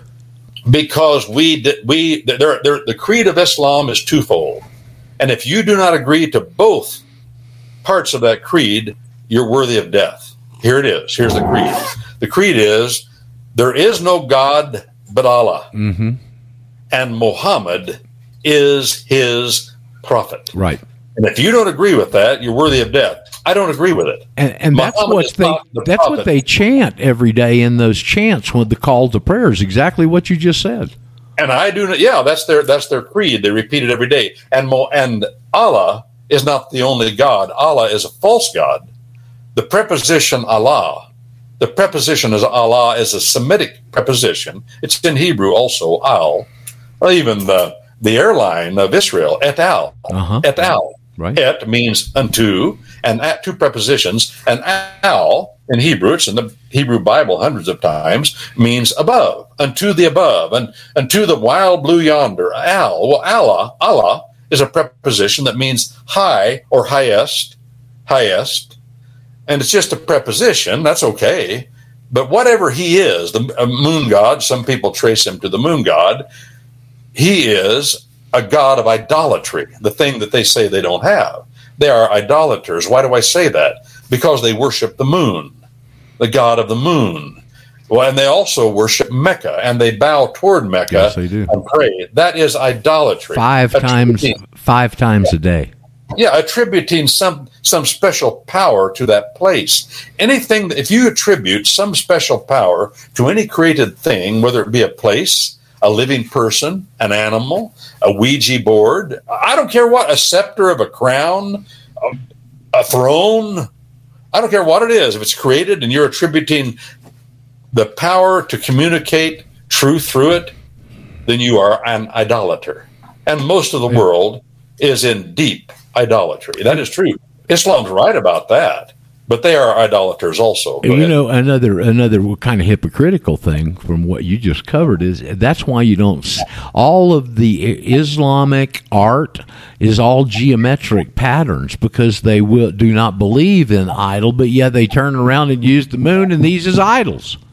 Th- no, that, that's true. To carry this a little further, Roger, Islam is scholasticism. Islam is reason. If you'll notice, Islamic people don't know squat about the Quran. They don't know squat about any of the other writings that they think they say are sacred. They don't know anything about them. They don't care. Why? Because reason and logic are number one. And here's how that came about. The same is true of Romanism. Don't say Catholic, that's not what they are. They're Roman. They are the Roman, they are Romanism with a Christian label that is false. Romanism is the, the religion and law and government of the city of Rome. And the law of the city, that's what they have. That's the civil law. We're, we're, we're a common law country, not the law of the city country, a law of the city country. But back in the in the early centuries after Christianity, uh, there was a Islamic sage by the name of Averroes. Mm-hmm. Averroes. He lived in North Africa. Mm-hmm. He discovered something that Europe had not discovered yet. He discovered the writings of the Greeks, primarily, of course, Plato first, and then Aristotle. Aristotle. Those were Aristotle, especially, was a Greek logician. He believed that you could find truth through reason Facts never matter when people stress reason. That's a fact of life. It's just the way it works. You may say, well, I, I base my reason on fact. Well, you may try to. But if you're focusing on reason and logic, fact will recede from your consideration. Our common law is not based upon reason. It's based upon fact. We don't go to court and try to reason things through. No, we present the evidence of the facts. The jury finds and decides the facts, and that ends the matter. Then they deliver their verdict. That's our that's the Bible. Paul the apostle says, "I have delivered unto you that which I first received," and then he recites what the Greeks called dogmas. Just the facts of the matter. We may not be able to explain them all. We can some, but the fact is they're facts. We ain't changing them. They are from the lawgiver himself. That ends it. And all of Christianity is based upon the facts of the life, the death, the burial, and the resurrection of Jesus Christ. And the evidence of that, the evidence is overwhelming and it's in testimony form. Well, getting back to Averroes, back at the ranch, Averroes discovered these writings. And of course, Islam has no laws, it has no statutes, commandments, and judgments. It only has the life of Muhammad. Their law is whatever Muhammad did, and he in the their writings there's description in detail of everything he did in life, from how he did foreplay with his with his little girls that he called his wife. He was a pedophile. He goes into great detail about that. He goes into great detail about how he cleans himself up when he goes to the to the outhouse. That's all their law. It is the life of Muhammad that is their law, not any statutes, commandments, and judgments. So they don't have that. So Averroes said, Well, what do we have then? Oh, this is beautiful. This is balanced. This is elegant. This is the writings of Aristotle. We have reason. Well, Averroes was a contemporary of St. Thomas what people call Saint Thomas Aquinas. He is just he's just Tom Aquinas, and he was also a contemporary of the most influential rabbi that ever lived by the name of Maimonides in Europe. We have no clear evidence that he he met these men, but we have clear evidence that whatever Averroes did, Averroes introduced scholasticism, the primacy of logic of, of the writings of Aristotle, into Spain, where Islam was powerfully set, had a great influence. Oh, yeah. And from there, Aristotle and the writings of the Greeks were introduced into Europe through St. Thomas Aquinas and Maimonides. And modern Judaism stresses logic and reason above all things. It, uh, Romanism, the writings of St. Thomas Aquinas, Thomism, we call it, are reason and logic, as are Maimonides and that is the writings of Tom Aquinas are the official doctrine of the Roman Church, and Maimonides and his writings and what he said are the official doctrine of Judaism. So you've got the three most visible, salient, dominating religious points of view in the world are dominated by Aristotle, which was a logician. He was a logician, and those three are all about logic. Christianity? No, no. It's founded on fact. Logic is a tool we use. The Paul's epistle to the Romans, for instance, is a logician's treatise. But he makes the point, as does our Declaration of 76, of first establishing the fact of the matter. Our Declaration of 76 takes judicial notice of facts and then builds the logic on it or, or, scholasticism does it the other way around. You say, Brent, surely it's not that stupid and simple. Yeah, it's that stupid and simple. And I, I'm in good company when I say that. Just go read Blackstone's, William Blackstone's volumes, and he'll he'll talk about how Romanism and the Roman Church and the, the Pope and the emperors of Rome had it upside down. Upside down on that point. Our common law is just the other way around, uh, the other way around, as is the Bible, which is our common law. Our common law is a way, a road, a path you get on that's founded on fact. It's not a list of laws. Either the Bible, the Bible lists laws, but the important thing to mankind is not not what he does. The important thing to God's people is how they do it. That means the course, the process they take when they get on it. That's what our common law is. It's due process. How do we go about finding the truth and then obeying it? And that's the foundational thing. How, not what. Well, with uh, with scholasticism, it's all about logic. Well, our Declaration of 76, for instance, begins with a fact. Uh, what is it? We hold these truths, says mm-hmm. the Declaration, uh, to be self evident. What does that mean? That means self evident. That means uh, we don't require proof for this. Why? Because it's so abundantly proven in nature and all around us. It's what is accepted. We understand it. We hold these truths to be self evident. All men are created equal and are endowed. Notice he doesn't say externally endowed, but inwardly endowed. We are clothed within, endowed with we endowed with certain inalienable rights, and among these are life, liberty, and the pursuit of happiness. Which originally, which originally was property and was changed. And I'm glad it wasn't. I'll tell you why. We have property in our Constitution life, liberty, and property, and due process. To take a man's life, liberty, and property without due process is a crime in America. And it's the most important right because that is our fundamental common law, due process. Mm-hmm. You can take a man's life, liberty, property combination thereof uh, with due process, but without due process, you can't do that, according to our law. Well, it says happiness for a very important reason. And that reason is this because happiness is the word happens. Uh, happiness, and the Bible, Jesus Christ defines it this way in the Sermon on the Mount. You know, when it says, Blessed are the poor in spirit, blessed are you when they, blessed, blessed, blessed, blessed. Well, that word blessed, translated blessed, that's more of an interpretation. The word just means to be happy. And what he's stressing there is this is this is fascinating. What he's stressing there is be happy with what happens to you.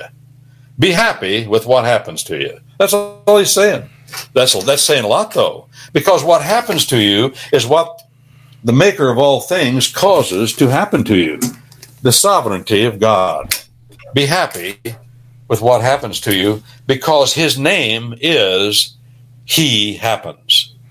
Uh, his holy name, translated in various ways. King James says the Lord. The, the Jews said, we don't even want to say that name. We're afraid to take the name of the Lord thy God in vain. Well, it is the verb, the verb, a verb that is, it appears so often in the Bible, hundreds.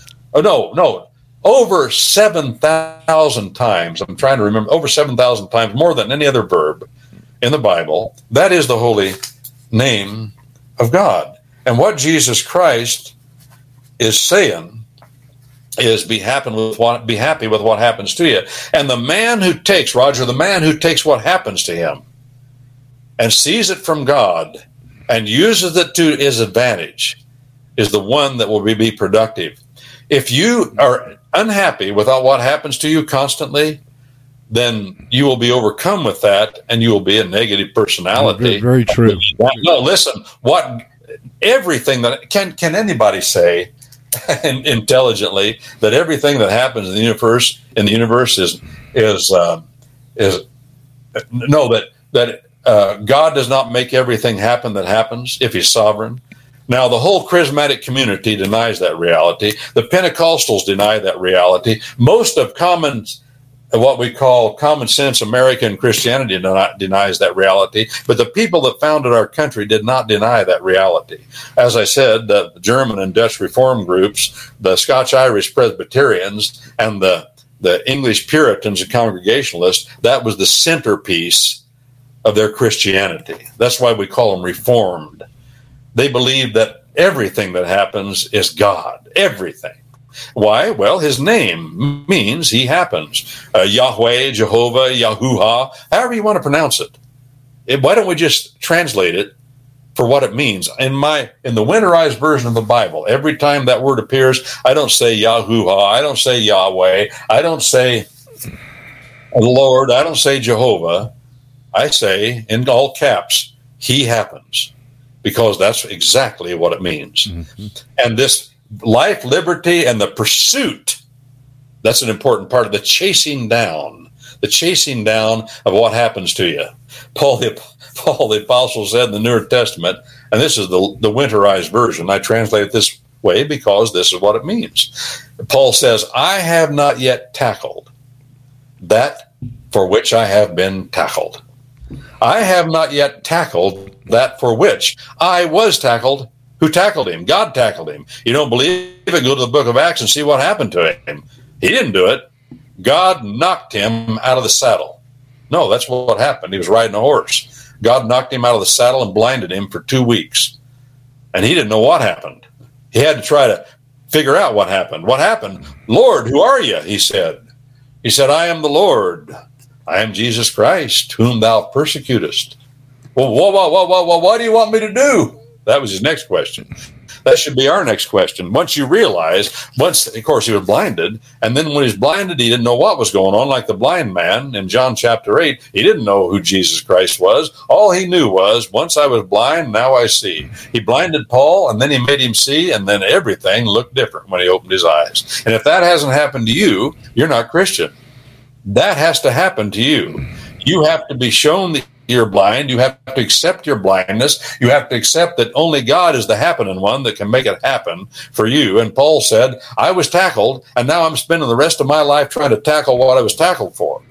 You, and I, I, am chasing. You're saying, I am pursuing.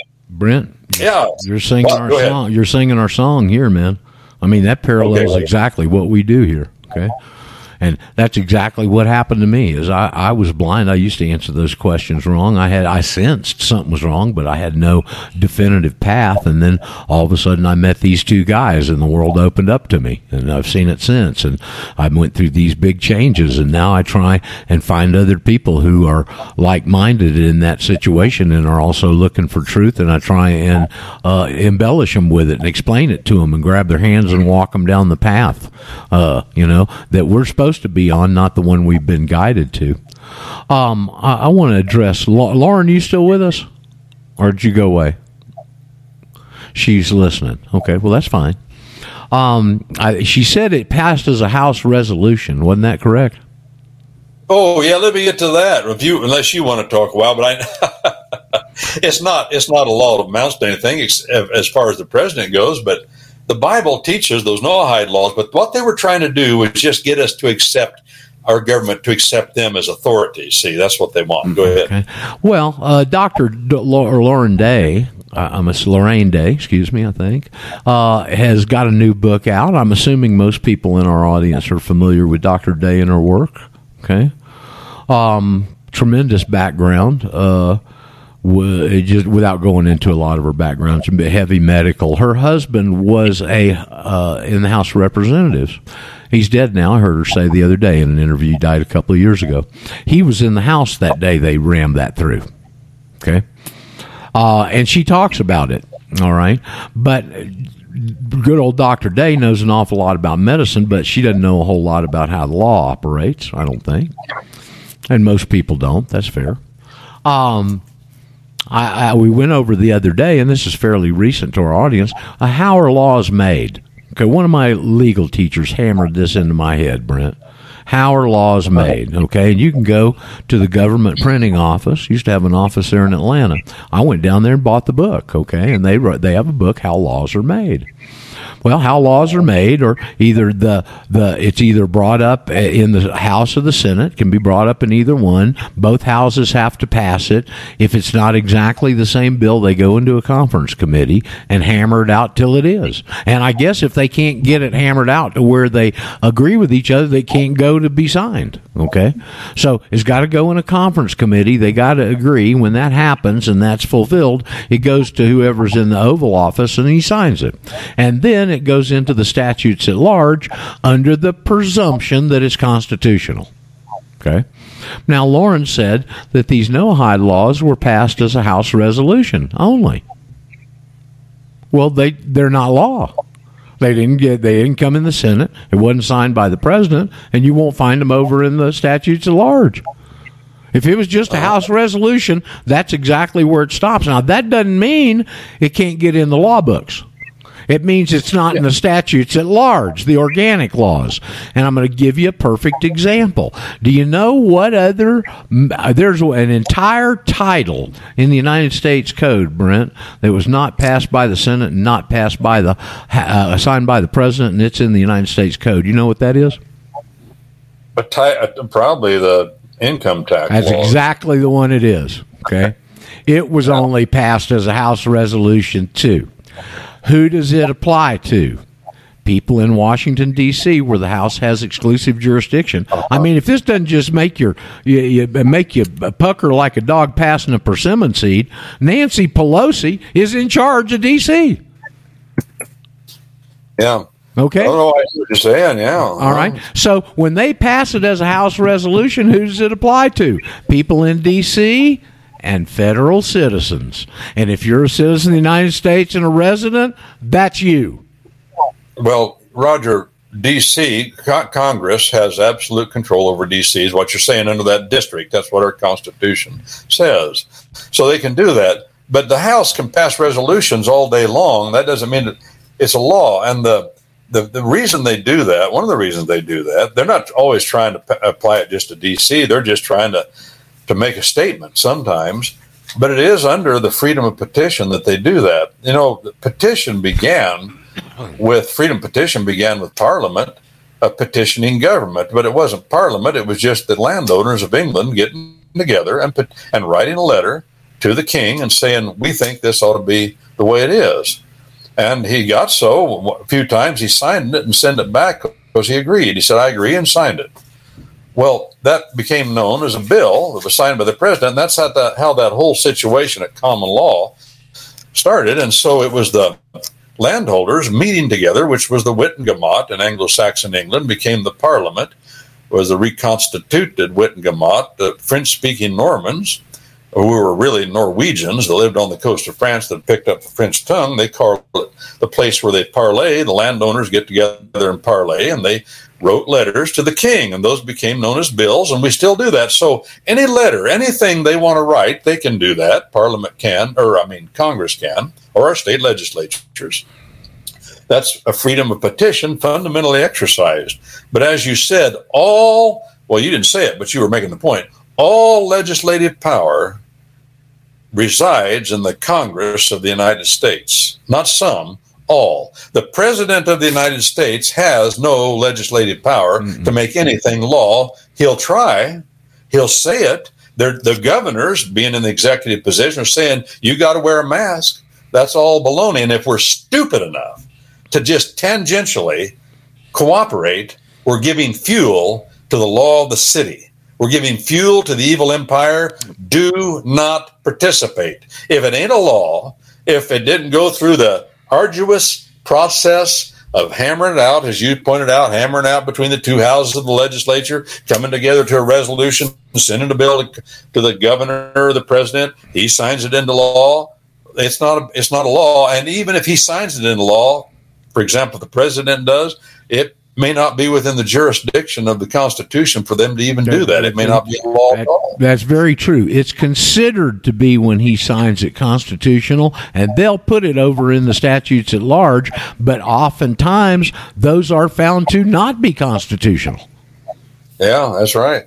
Okay. So. And even we, we were talking the other day about the administrative state. What's the only way you can overturn a regulation?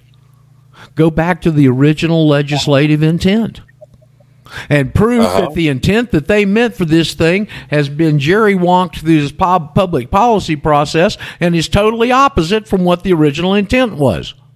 Uh huh. Yeah, that often happens, and it's important then that we understand as Americans that there be a critical mass of Americans that are thoroughly familiar with how common law government works. Because if you don't know that, you will not understand anything about the Constitution of the United States because the Constitution of the United States explains nothing. It's not intended to explain anything, but it it freights every word and every phrase freights into its meaning unknown hmm. numbers of understandings of how we go about doing things.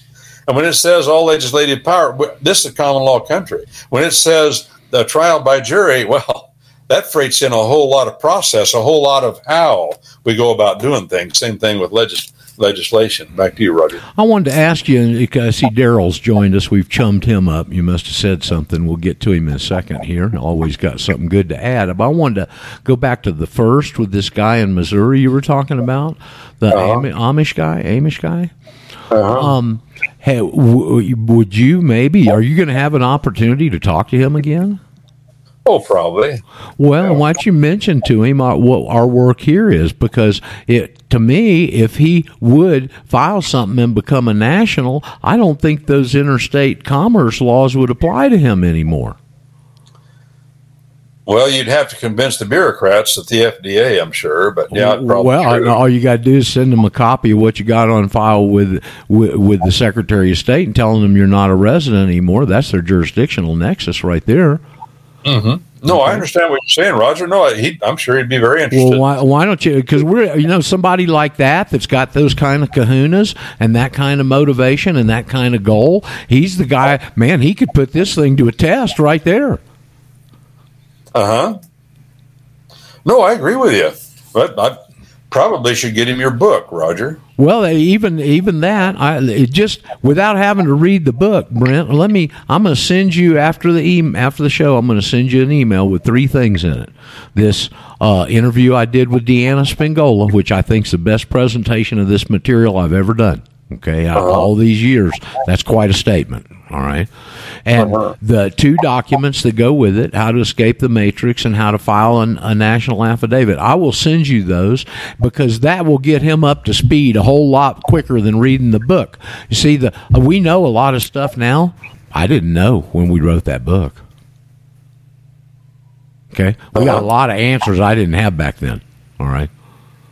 Uh huh. So anyway, I just wanted to throw that at you if you want to uh, do that, uh, and I'll send you that after the show. So uh, l- let me stop here in a minute and see if anybody. We've been running our mouths, with the exception of Lauren, getting a uh, somehow getting a word in. Uh, we've been running our mouths for about an hour and a half on all these very important things. Does anybody have anything we covered that you got a question about, an observation, an analysis, or anything you'd like to point out? With- Now's the time to come forward. Hit your mute. Come on forward. I don't think there's uh, I don't think there's enough time left in the show to comment on all that. Well, you may be right. Yeah, there's there's there's been a lot laid down. Wow. Yeah.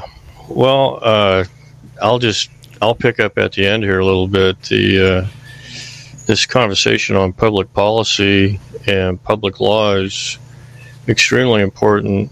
It's a it's an area that I don't believe many people have much uh, knowledge of. Understand? You know, we had a conversation. Yeah. Uh, we had a conversation yesterday where uh, public policy came into view for a moment.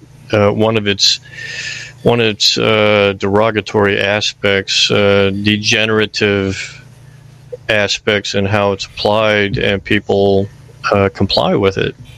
And this is in in reference to something that's sort of timely to this conversation having Brent here is the 501c3 churches and that they're not allowed to have a take a position uh, against public policy. So this is uh, so they can have their their tax advantages, I guess, right? That's their is that their compromise? Uh, so you know, public policy and how it affects every aspect of your life is extremely important. And I would I would suggest to you that there's a parallel between the objectives of public policies and the uh, executives that uh, decree these. Uh, that is absolutely Talmudic. Well, and and the no the Noahide law is explicit in that, but the the degeneracy and decay and destruction of all these aspects that are afflicting you in your lives and your communities is uh, uh, comes from uh, primarily the source of the uh, Jewish Talmud and its objectives of degeneracy. Well, I think, that, I think you're right. Yeah. I think you're right. I want to throw something in quick and then let you go yeah. on. But uh, I do agree with old Monteith, Brotherhood of Darkness. You know, the, the fundamentalist independent Baptists say it's the it's the Catholic Roman Catholics they call them, and then other groups say it's the it's the Jews, and other groups say no, it's the Masonic Lodge, and other groups say it's this, that, and the other Islamic people.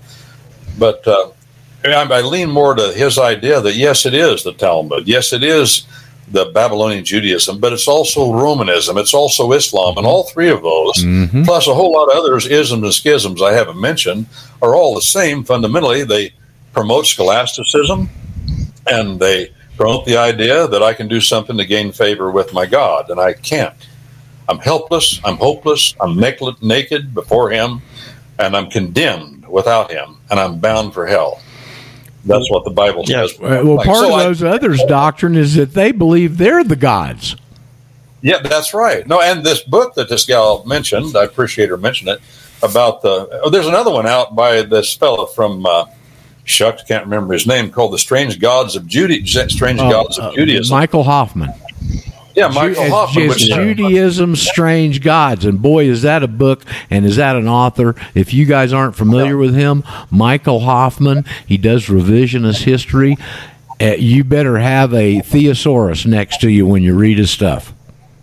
And Romanism, yeah, you're right. Romanism and uh, Judaism are fundamentally also a feminism. They are fundamentally a feminism, as so is most of yeah. Christendom, Protestant Christendom in America. D-U-M-B. I learned something from that fellow Weiland when I did the, we did that uh, that thing about the Constitution in Missouri. He calls it Christendom. I think he stole it from somebody else, but I'll quote him because he who never quotes is never quoted. But that's true. Well, anyway, no, I agree. Uh, but I want to let uh, let Daryl go on. I have, just want to throw that. I have well, one public I, I appreciate announced. Go ahead, Chris. Um, it was reported by John Stadtmiller, I think it was yesterday, that this Sunday will be Deanna Spingola's last broadcast. She has a lot of health and personal issues. She lost a daughter not long ago, and so she's going to cease broadcasting. So uh, yours is one of the last episodes of live broadcast, uh, Roger, that uh, has quite a bit of bearing, and she's had a wonderful list, and she's a very strong uh, supporter and uh, literary investigator or critical investigator. And the uh, one that you just mentioned, The Strange Gods of Judaism, Michael Hoffman, is one of her uh, stalwart authors that she has a high opinion of. Thank you. Thanks, Chris. Uh, yeah, uh, Diana's great, done great work over the years. Um, the you know, it's such a conversation. I'm listening to everything you're saying today, and I keep I keep looking for where the uh, the trash is coming from upstream, and I because uh, I keep picking up trash along my riverbank, and I I go, where does this trash keep coming from? And you know, when you when you finally uh, uh you know take the time to you know walk upstream along the bank, you find that there's somebody up there that's throwing trash in your river, and it's ended up on your banks.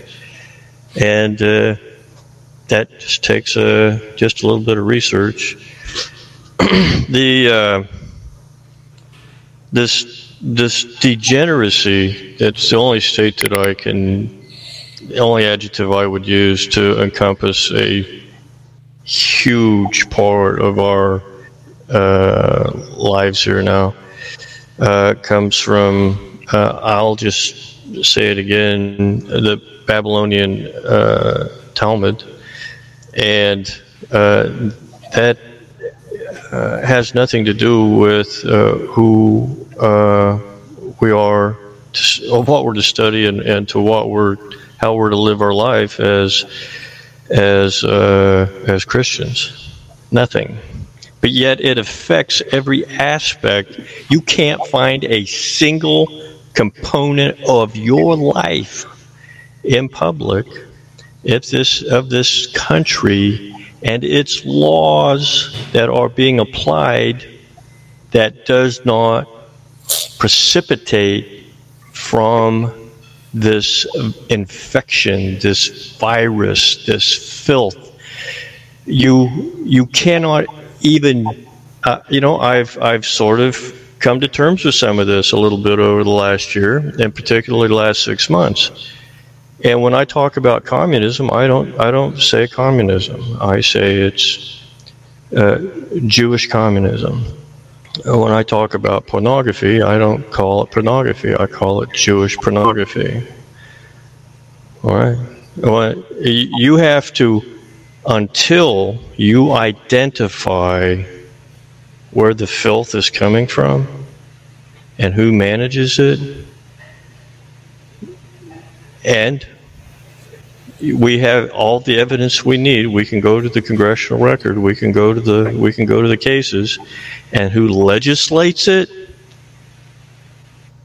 Well, I I won't I. Uh, this this is Jewish Babylonian Talmudism. I want to all of it. Throw, throw in a question: Does anybody know who the last non Romanist or non Talmudist was on the Supreme Court of the United States. Whoa. I just kind of surprised me because I never thought about it. I said this to my younger brother. Well, he's home, and I we were down at mom and dad's jabbering in the front room like we always do, and and he had his telephone. And he said, "I'll just look it up," and it was uh, Blackmun was the last ah Pro- Protestant he claimed to be Protestant. He was Methodist, but then he's the one that wrote Roe v. Wade. So he fit, I guess. Yeah. I was going to say uh, Thurgood Marshall. Uh, well, I don't know. I, that's what he said he found on the internet. I didn't follow up on it. Um, but it is right. without question that the Talmudist and Romanist Jesuit trained men have dominated the Supreme Court of the United States since Brandeis. And Brandeis was the one that he became a Supreme Court justice. But when he was a lawyer in the year 1908, he filed a brief with the U.S. Supreme Court, and ever since it's been called the Brandeis Brief. Right. And the reason it was called the Brandeis Brief is because he didn't use law so much as he had a little bit of a brief there, just a few pages, then piles and piles of psychobabble studies and uh, studies that people have done that weren't lawyers, didn't have anything to do with the law about the detriment of uh, of people being in factories working that were under the age of 21 or 18. Well, of course, there is abuse there. I understand that, but it but at this point, our courts are not about law; they're about psychobabble studies. I mean, it dominates everything. Well, where'd that come from? Well, who pushed that in Europe and over in America? Men mm-hmm. like Sigmund Freud. Mm-hmm. And their point of view wasn't Christian, by the way. It's all tribal. It's all Frankfurter. I uh, Frankfurter out who kind of followed Brandeis and this group of people that have guided that court for so long. Thank you, Woodrow Wilson. yeah. Uh, yeah, you've you've really you've really hit the hornet's nest there, Brent. Uh, I have I have two books for people who really want to get their mind around where we're at and have the documentation. Uh, it's dense. Uh, the first book is a fairly recent book. It's called Merchants of Sin. It's written by Benjamin Garland.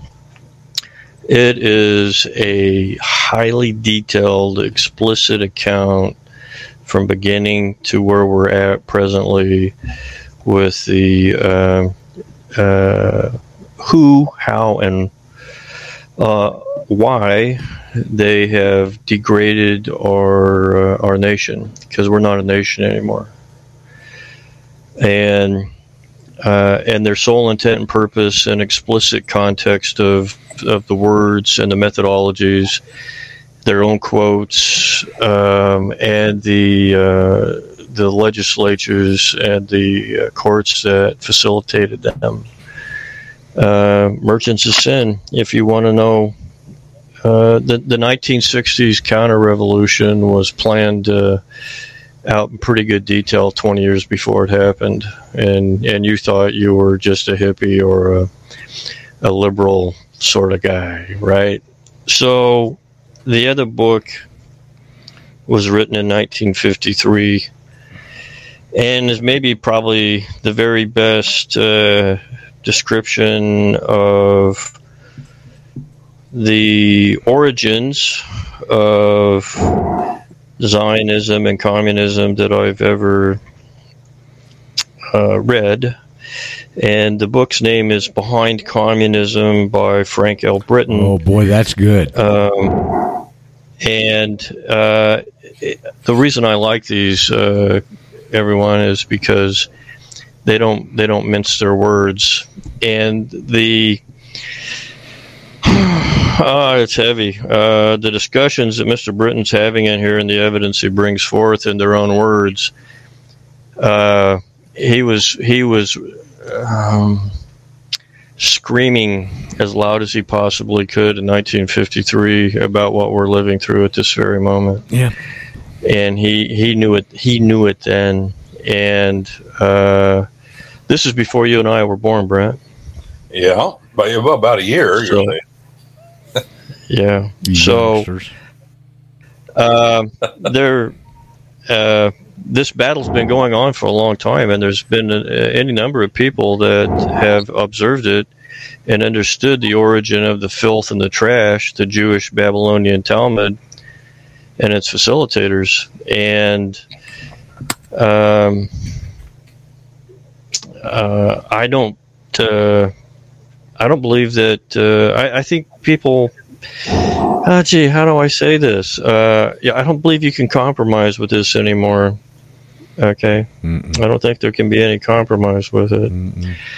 So You're on one Uh, side or the I- other. uh, let me add something, Daryl, because you sent it to me yesterday after I got the show posted, and I said I'm, I want to Yeah. put it on today. So let me announce it: the Don Quixote School of Law on Common Law Abatements for Traffic Tickets. Which Daryl sent a link to me yesterday. I was finished uploading and I couldn't go back in and edit it. I'll put that at the end of the show description today. And I think you've got a uh, download link, a, a, PDF link for one at least of those books, probably both. And if you do, you, if you'll drop them to me in time, I'll stick them on today's show description along with the Don Quixote Common Law Traffic Ticket Abatement. Can I uh, kick in a Um, third? Yeah, but I just got a list? question. Why would you call yourself the Don Quixote School of Law when all he did was joust at windmills? it's catchy. A third book you might want to consider, I think, was Eustace Mullins with the. I think it was something to the effect of what the great men said about the Jews.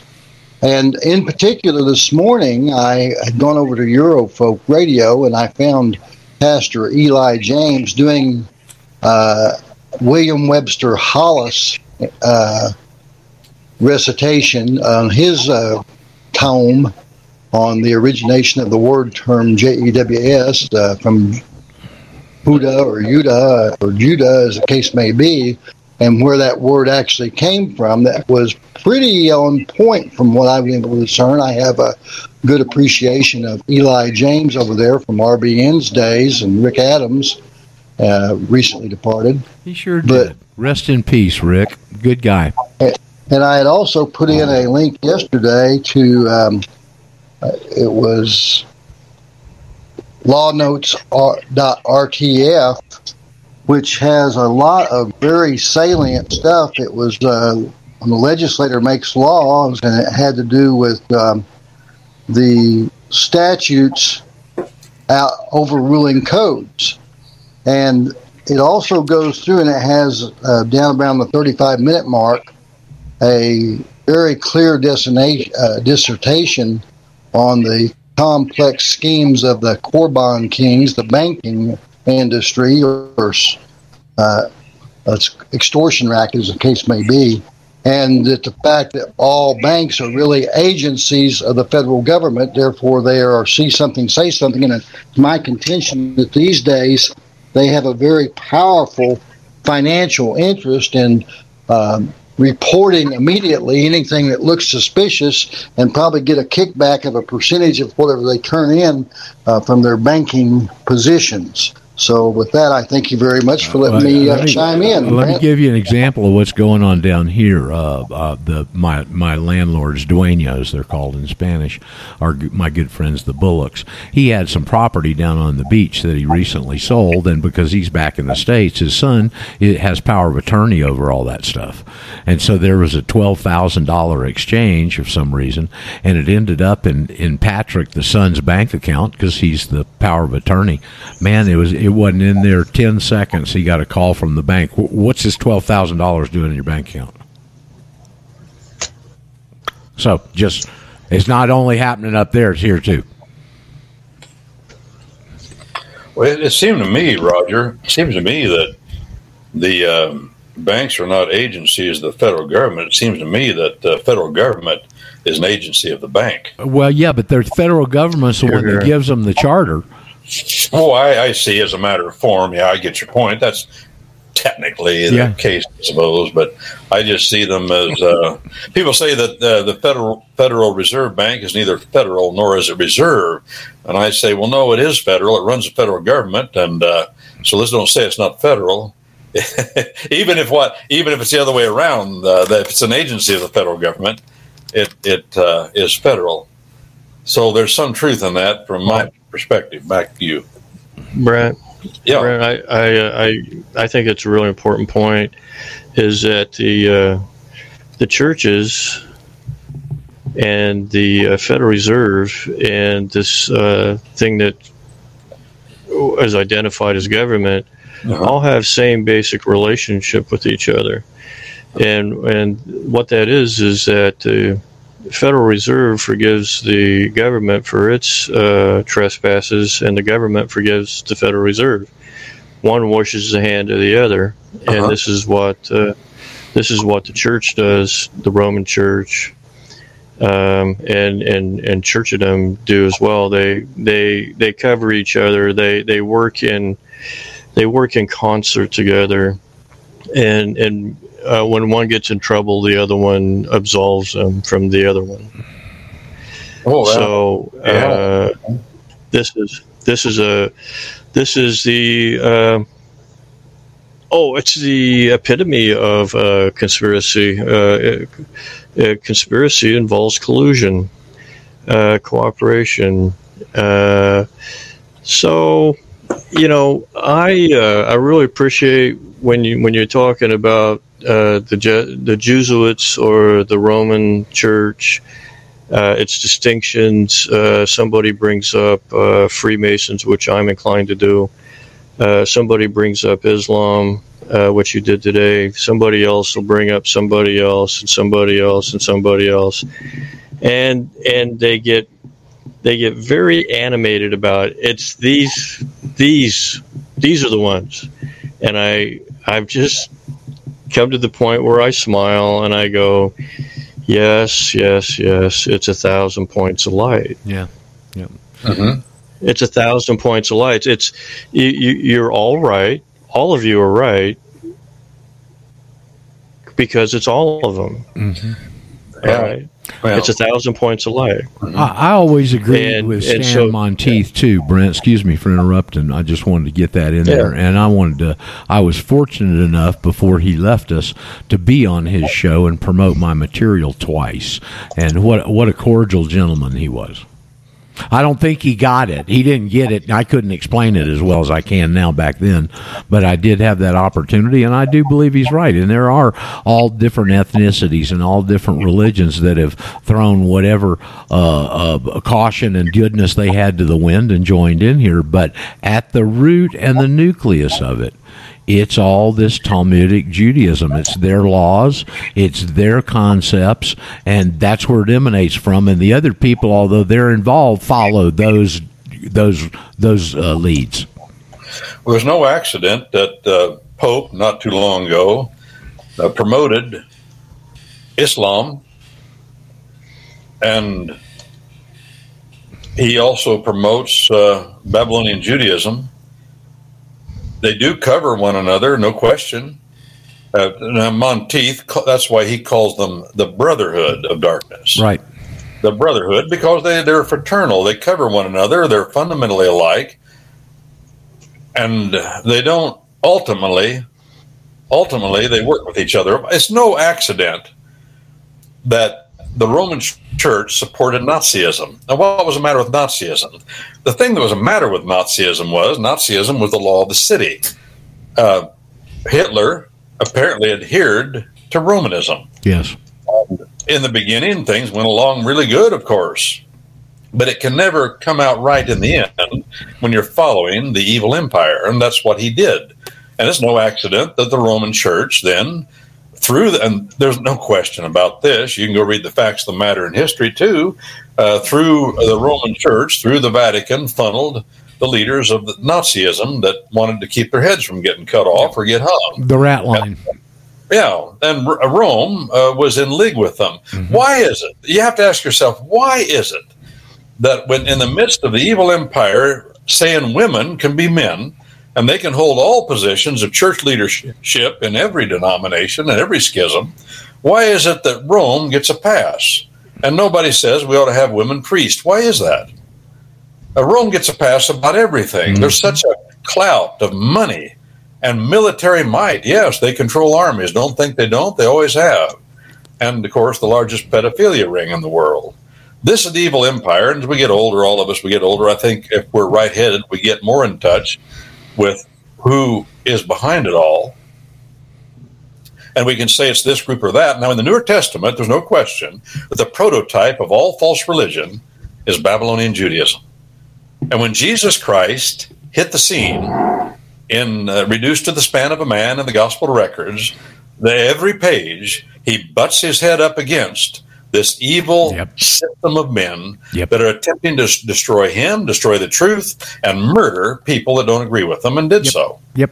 Now, when we get also in the epistles, every epistle of the New Testament is written against Babylonian Judaism, not covertly, not implicitly, but directly. Paul the Apostle says in one of his epistles, Beware of the circumcision, beware of dogs he equates the two, nothing more.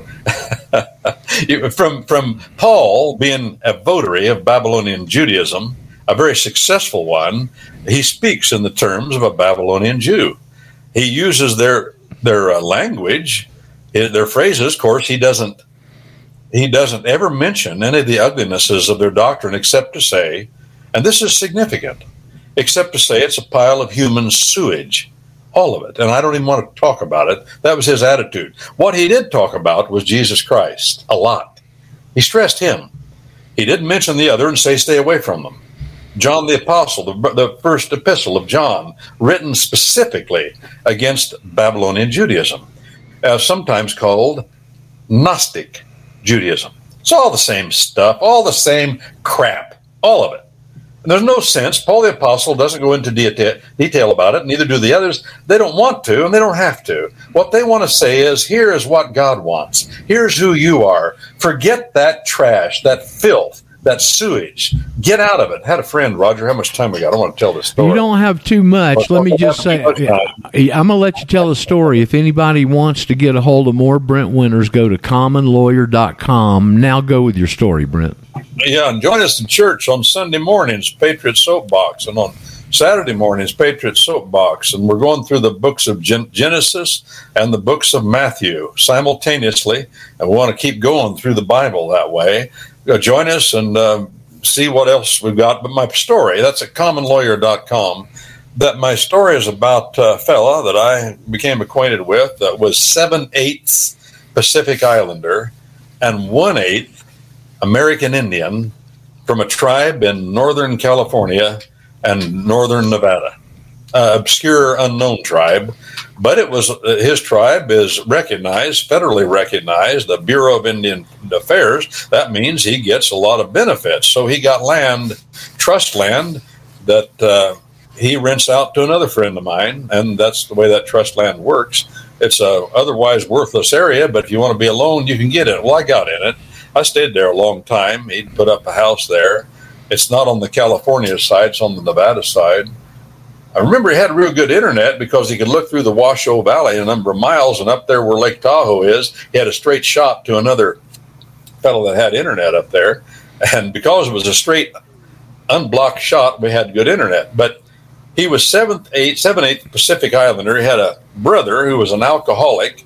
He's dead now, an alcoholic and a drug addict. And every time he'd go on a binge, he confessed Christianity, but he'd go on a binge. And every time he did with drugs and booze, he'd get out all of his Indian artifacts and his tobacco bags and all the stuff that he, his trinkets and his dream weaver circle and all that baloney. And this fella told me, by the way, he was in a, still is in a gospel music band. They play country gospel music. They go down to, to uh, well, the little towns around there, including Virginia City, and play. He said, I tell my brother, get rid of that stuff.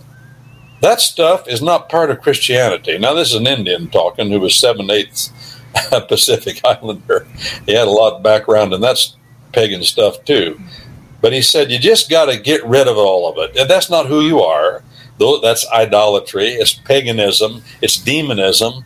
You, you don't revert back to that. But every time you get drunk, you go back to it. Well, the point I'm making to people who are, might be listening, you were you grew up Romanist.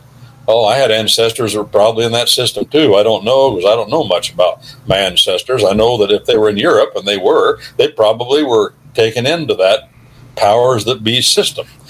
But get rid of all of it. No, don't don't retain vestiges of it. Mm-mm. Martin Luther tried that. He even told his students, "I can't get rid of this stuff. You fellas," he said, "are going to enjoy your salvation like I can't."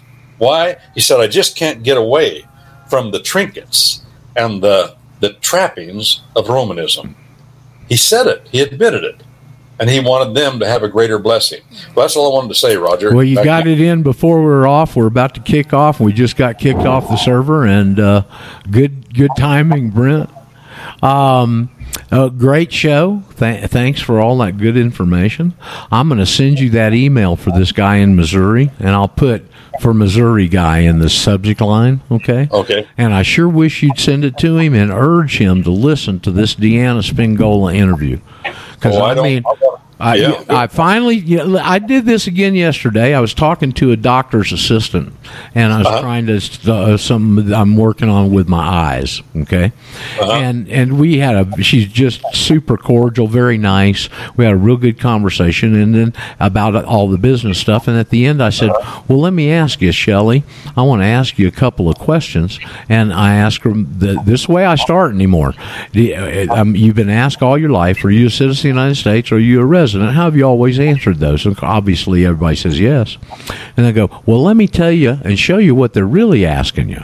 You know, are you related to black slaves who received federal citizenship with civil rights after the Civil War? She goes, no. Okay, boy, that listen, that approach right out the front with the consent linchpin gets people's attention. Okay, uh-huh. Because they see right there they've been fooled. All right. So anyway, that was uh, it was interesting to. Repeat that. Repeat that again, Roger. Okay, well, I asked, well, first of all, the f- way to set it up, Brent, is Uh-huh. to say, let's see if we can get some common ground before we, Oh, oh, you I know, see. okay? Yeah. And so let's see if I if I can get your agreement with this. There's Uh-huh. only two political statuses: you're either free or you're a slave. Okay. Okay, yeah, Do you know of any more, and do you agree with that statement? Oh yeah. Okay. You'll always get agreement. Okay. And so then now you've got that and you move forward and say, I'm going to ask you two questions that you've been asked all your life. And I, I would ask you to answer them the way you've always answered them. Okay. And then you say, Are you a citizen of the United States? Are you a resident? Uh, they obviously always say yes. We all have. Okay. I say, Well, now let me tell you what they're really asking you. Are you related to black slaves who received civil rights and federal citizenship after the Civil War. Now, that's what they're asking you. Are you a citizen of the United States? Okay. Uh huh. And of course, you you've now uh, not knowing what they ask you answered yes. Now they got your consent. And that's what they're really after because they can't borrow it, they can't steal it, and they can't buy it. They got to trick you into it, but they got to have it. Okay, or else they're open tyrants, and they just like the Pharisees with Jesus. They don't like being exposed. Okay, Uh-huh. common trait, thousands of years. All right. Uh-huh. And so then the residency, they are you a resident? Well, yeah. Well, uh, what they're really asking you, are you a, a black slave with civil rights living in a state and requesting protection from the federal government against the actions of your state? And that's really what they're asking. And so, right there, you're going to know somebody knows that they've been hoodwinked at that point, that early on in the conversation. If they're interested, they'll follow up on it. Uh huh. So it's that simple, man. It took me 29 years to get that. Well, please send me a, a, a clip of that interview. I will. Now I've got to get out of my room post haste or get charged for another day. So Uh oh. Okay. yeah, so that's all right. I'm okay so far. I just need to get going. But Okay. I enjoyed talking Well, to all of you. Go ahead. yeah, I sent Thanks, you. Uh, I sent you and thanks, Brent. I, I sent you and Roger uh, links to Okay. those two books. Great. You can only order. You can only order the the uh, the book on communism by phone. So I, I included the phone number. Boy, that's a powerful Well, book. It's got a black cover and a picture of Stalin on it or something, doesn't it, on the front? Yeah, it's Yeah. it's yeah, it's they're they're both of them extremely good reads, and the print is big. Yeah. So Uh huh. Okay, Brent, you go on. Get out of your room, man. We don't want you getting an extra charge. And thanks. For a Okay. great Well, we'll show. be talking to you. Paul. All right. Thank you so much. Well, well, thank you, buddy. And go be careful, okay? We I want, will, we, Roger. we Thanks, want you to show up next Friday, too, all right? Thank you. I'll see you, Brent. Thanks, man. Uh, anybody else got any questions or comments? Hmm. Boy, I tell you, we must really do a good job here. Yeah, thank you guys so much. Well, I did see Well- Daryl pop on, and some of us are a little considerate of our other callers and don't jump in right away. Yeah, yeah I- you know, Yeah. I used to say I'd get on there and explain something. I'd say, "Okay, clear as clear or clear as mud." Okay, And- I, I pretty much always have something to say, Roger. Yeah, I But know- I've I, I, agree with Chris. I'm, I, I I'm gonna when that when you open that door, I'm I'm inclined to let other people that want to key their mic uh, join in. So Yeah, Roger, I found out uh, a couple of days ago that Elvis Presley is a Lithuanian Jew, or was. no, Yes, sir. and his parents Yeah. were redneck farmers up in northern Mississippi. Mm, somewhere there ended up in uh, Tupelo, Memphis. Tupelo. Yes. yep, he's right, Roger. Is that right? Well, I, I didn't know that. That's right. Um, That- Is that near Wumbalo? Could be. I think Tupelo's over in the north uh, north uh, east side of Mississippi, and he went up to Memphis and got his start. Now, when I was in the record business with Mercury, we signed a deal for a distribution of a couple of black acts out of Memphis with Judd Phillips Jr. Judd Phillips Sr. is the guy that discovered Elvis. Where's that noise coming from, please? It's Uh, it's, it's here, Montana is where that noise is Okay. coming from. Hey, uh, also, when you're speaking of Elvis, if you look at his mommy's grave, got the Star of David on. Is that right? Well, there, there he's Jewish right there.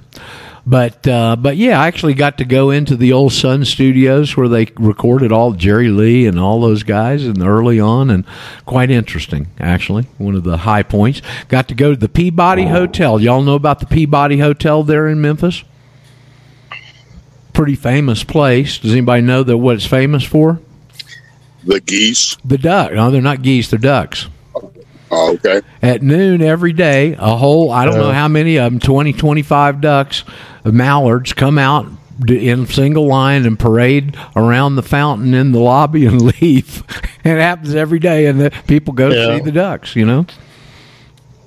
When I was when I was 22 years old, I went to about eight of us went to Memphis and in a motorhome and went through Graceland and uh, I I can't say it was all that memorial memorable to me, but yeah, Um the uh, there's been this ongoing question here about the matrilineal line of whether or not you have right of return or if you're a Jew or not. So it, instead of patrilineal, it's matrilineal.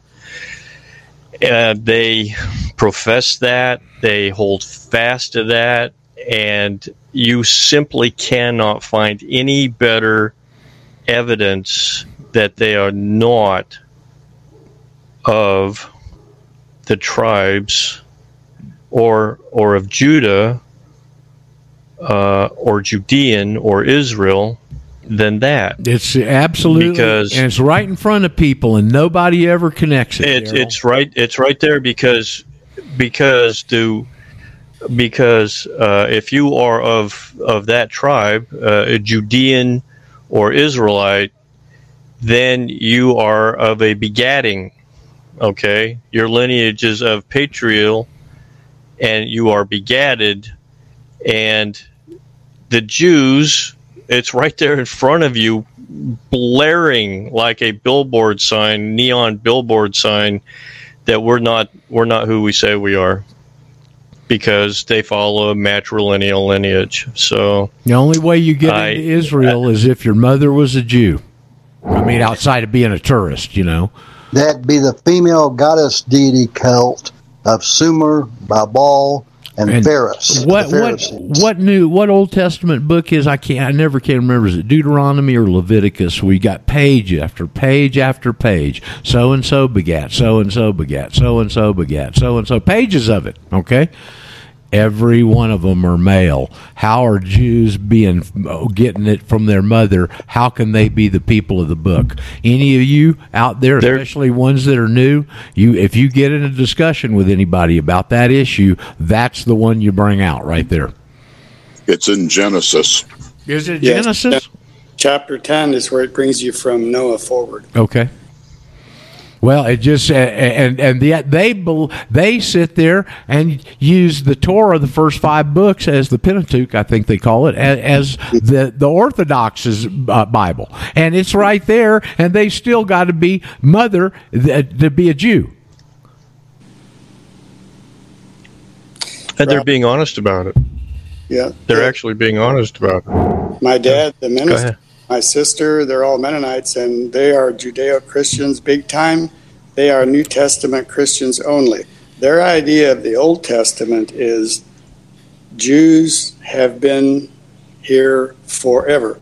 So if you tell them, well, from Genesis forward to the second book of Kings, chapter 16, is the first time that that word was ever used, and that was describing that there was a war going on between Israel and the house of Judah, and that's where the word showed up. And it means nothing because we are just undeserving Gentiles, Correct. former heathens.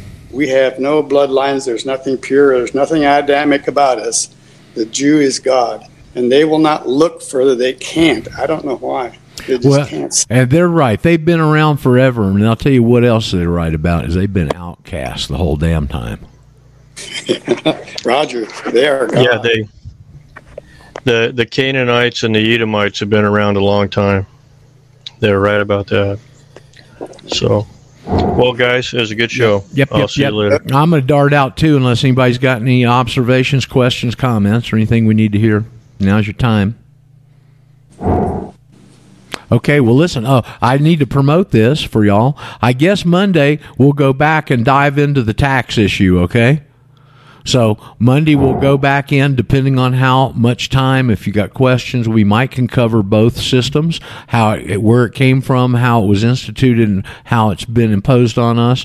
Or that may take two days. It depends on how in depth you guys want to get into it. Okay. Roger, I sent you an email. Yes. Okay. Yeah, I saw it. Something about Bill. I don't know who you're talking about.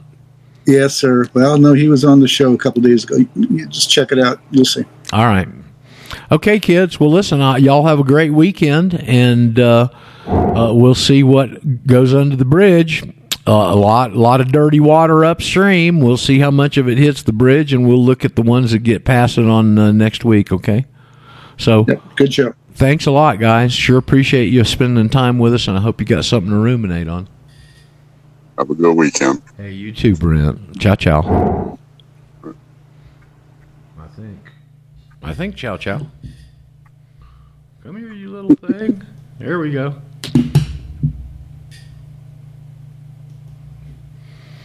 All right.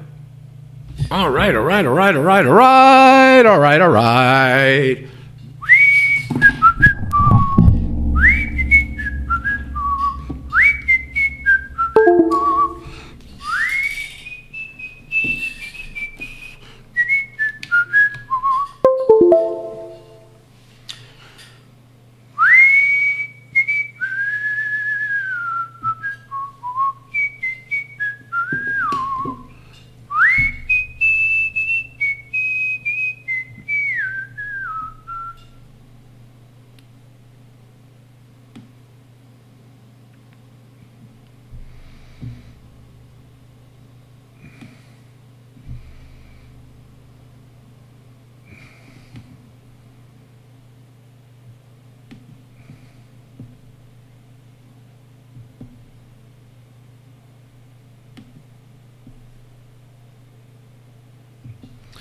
All right, going to do that.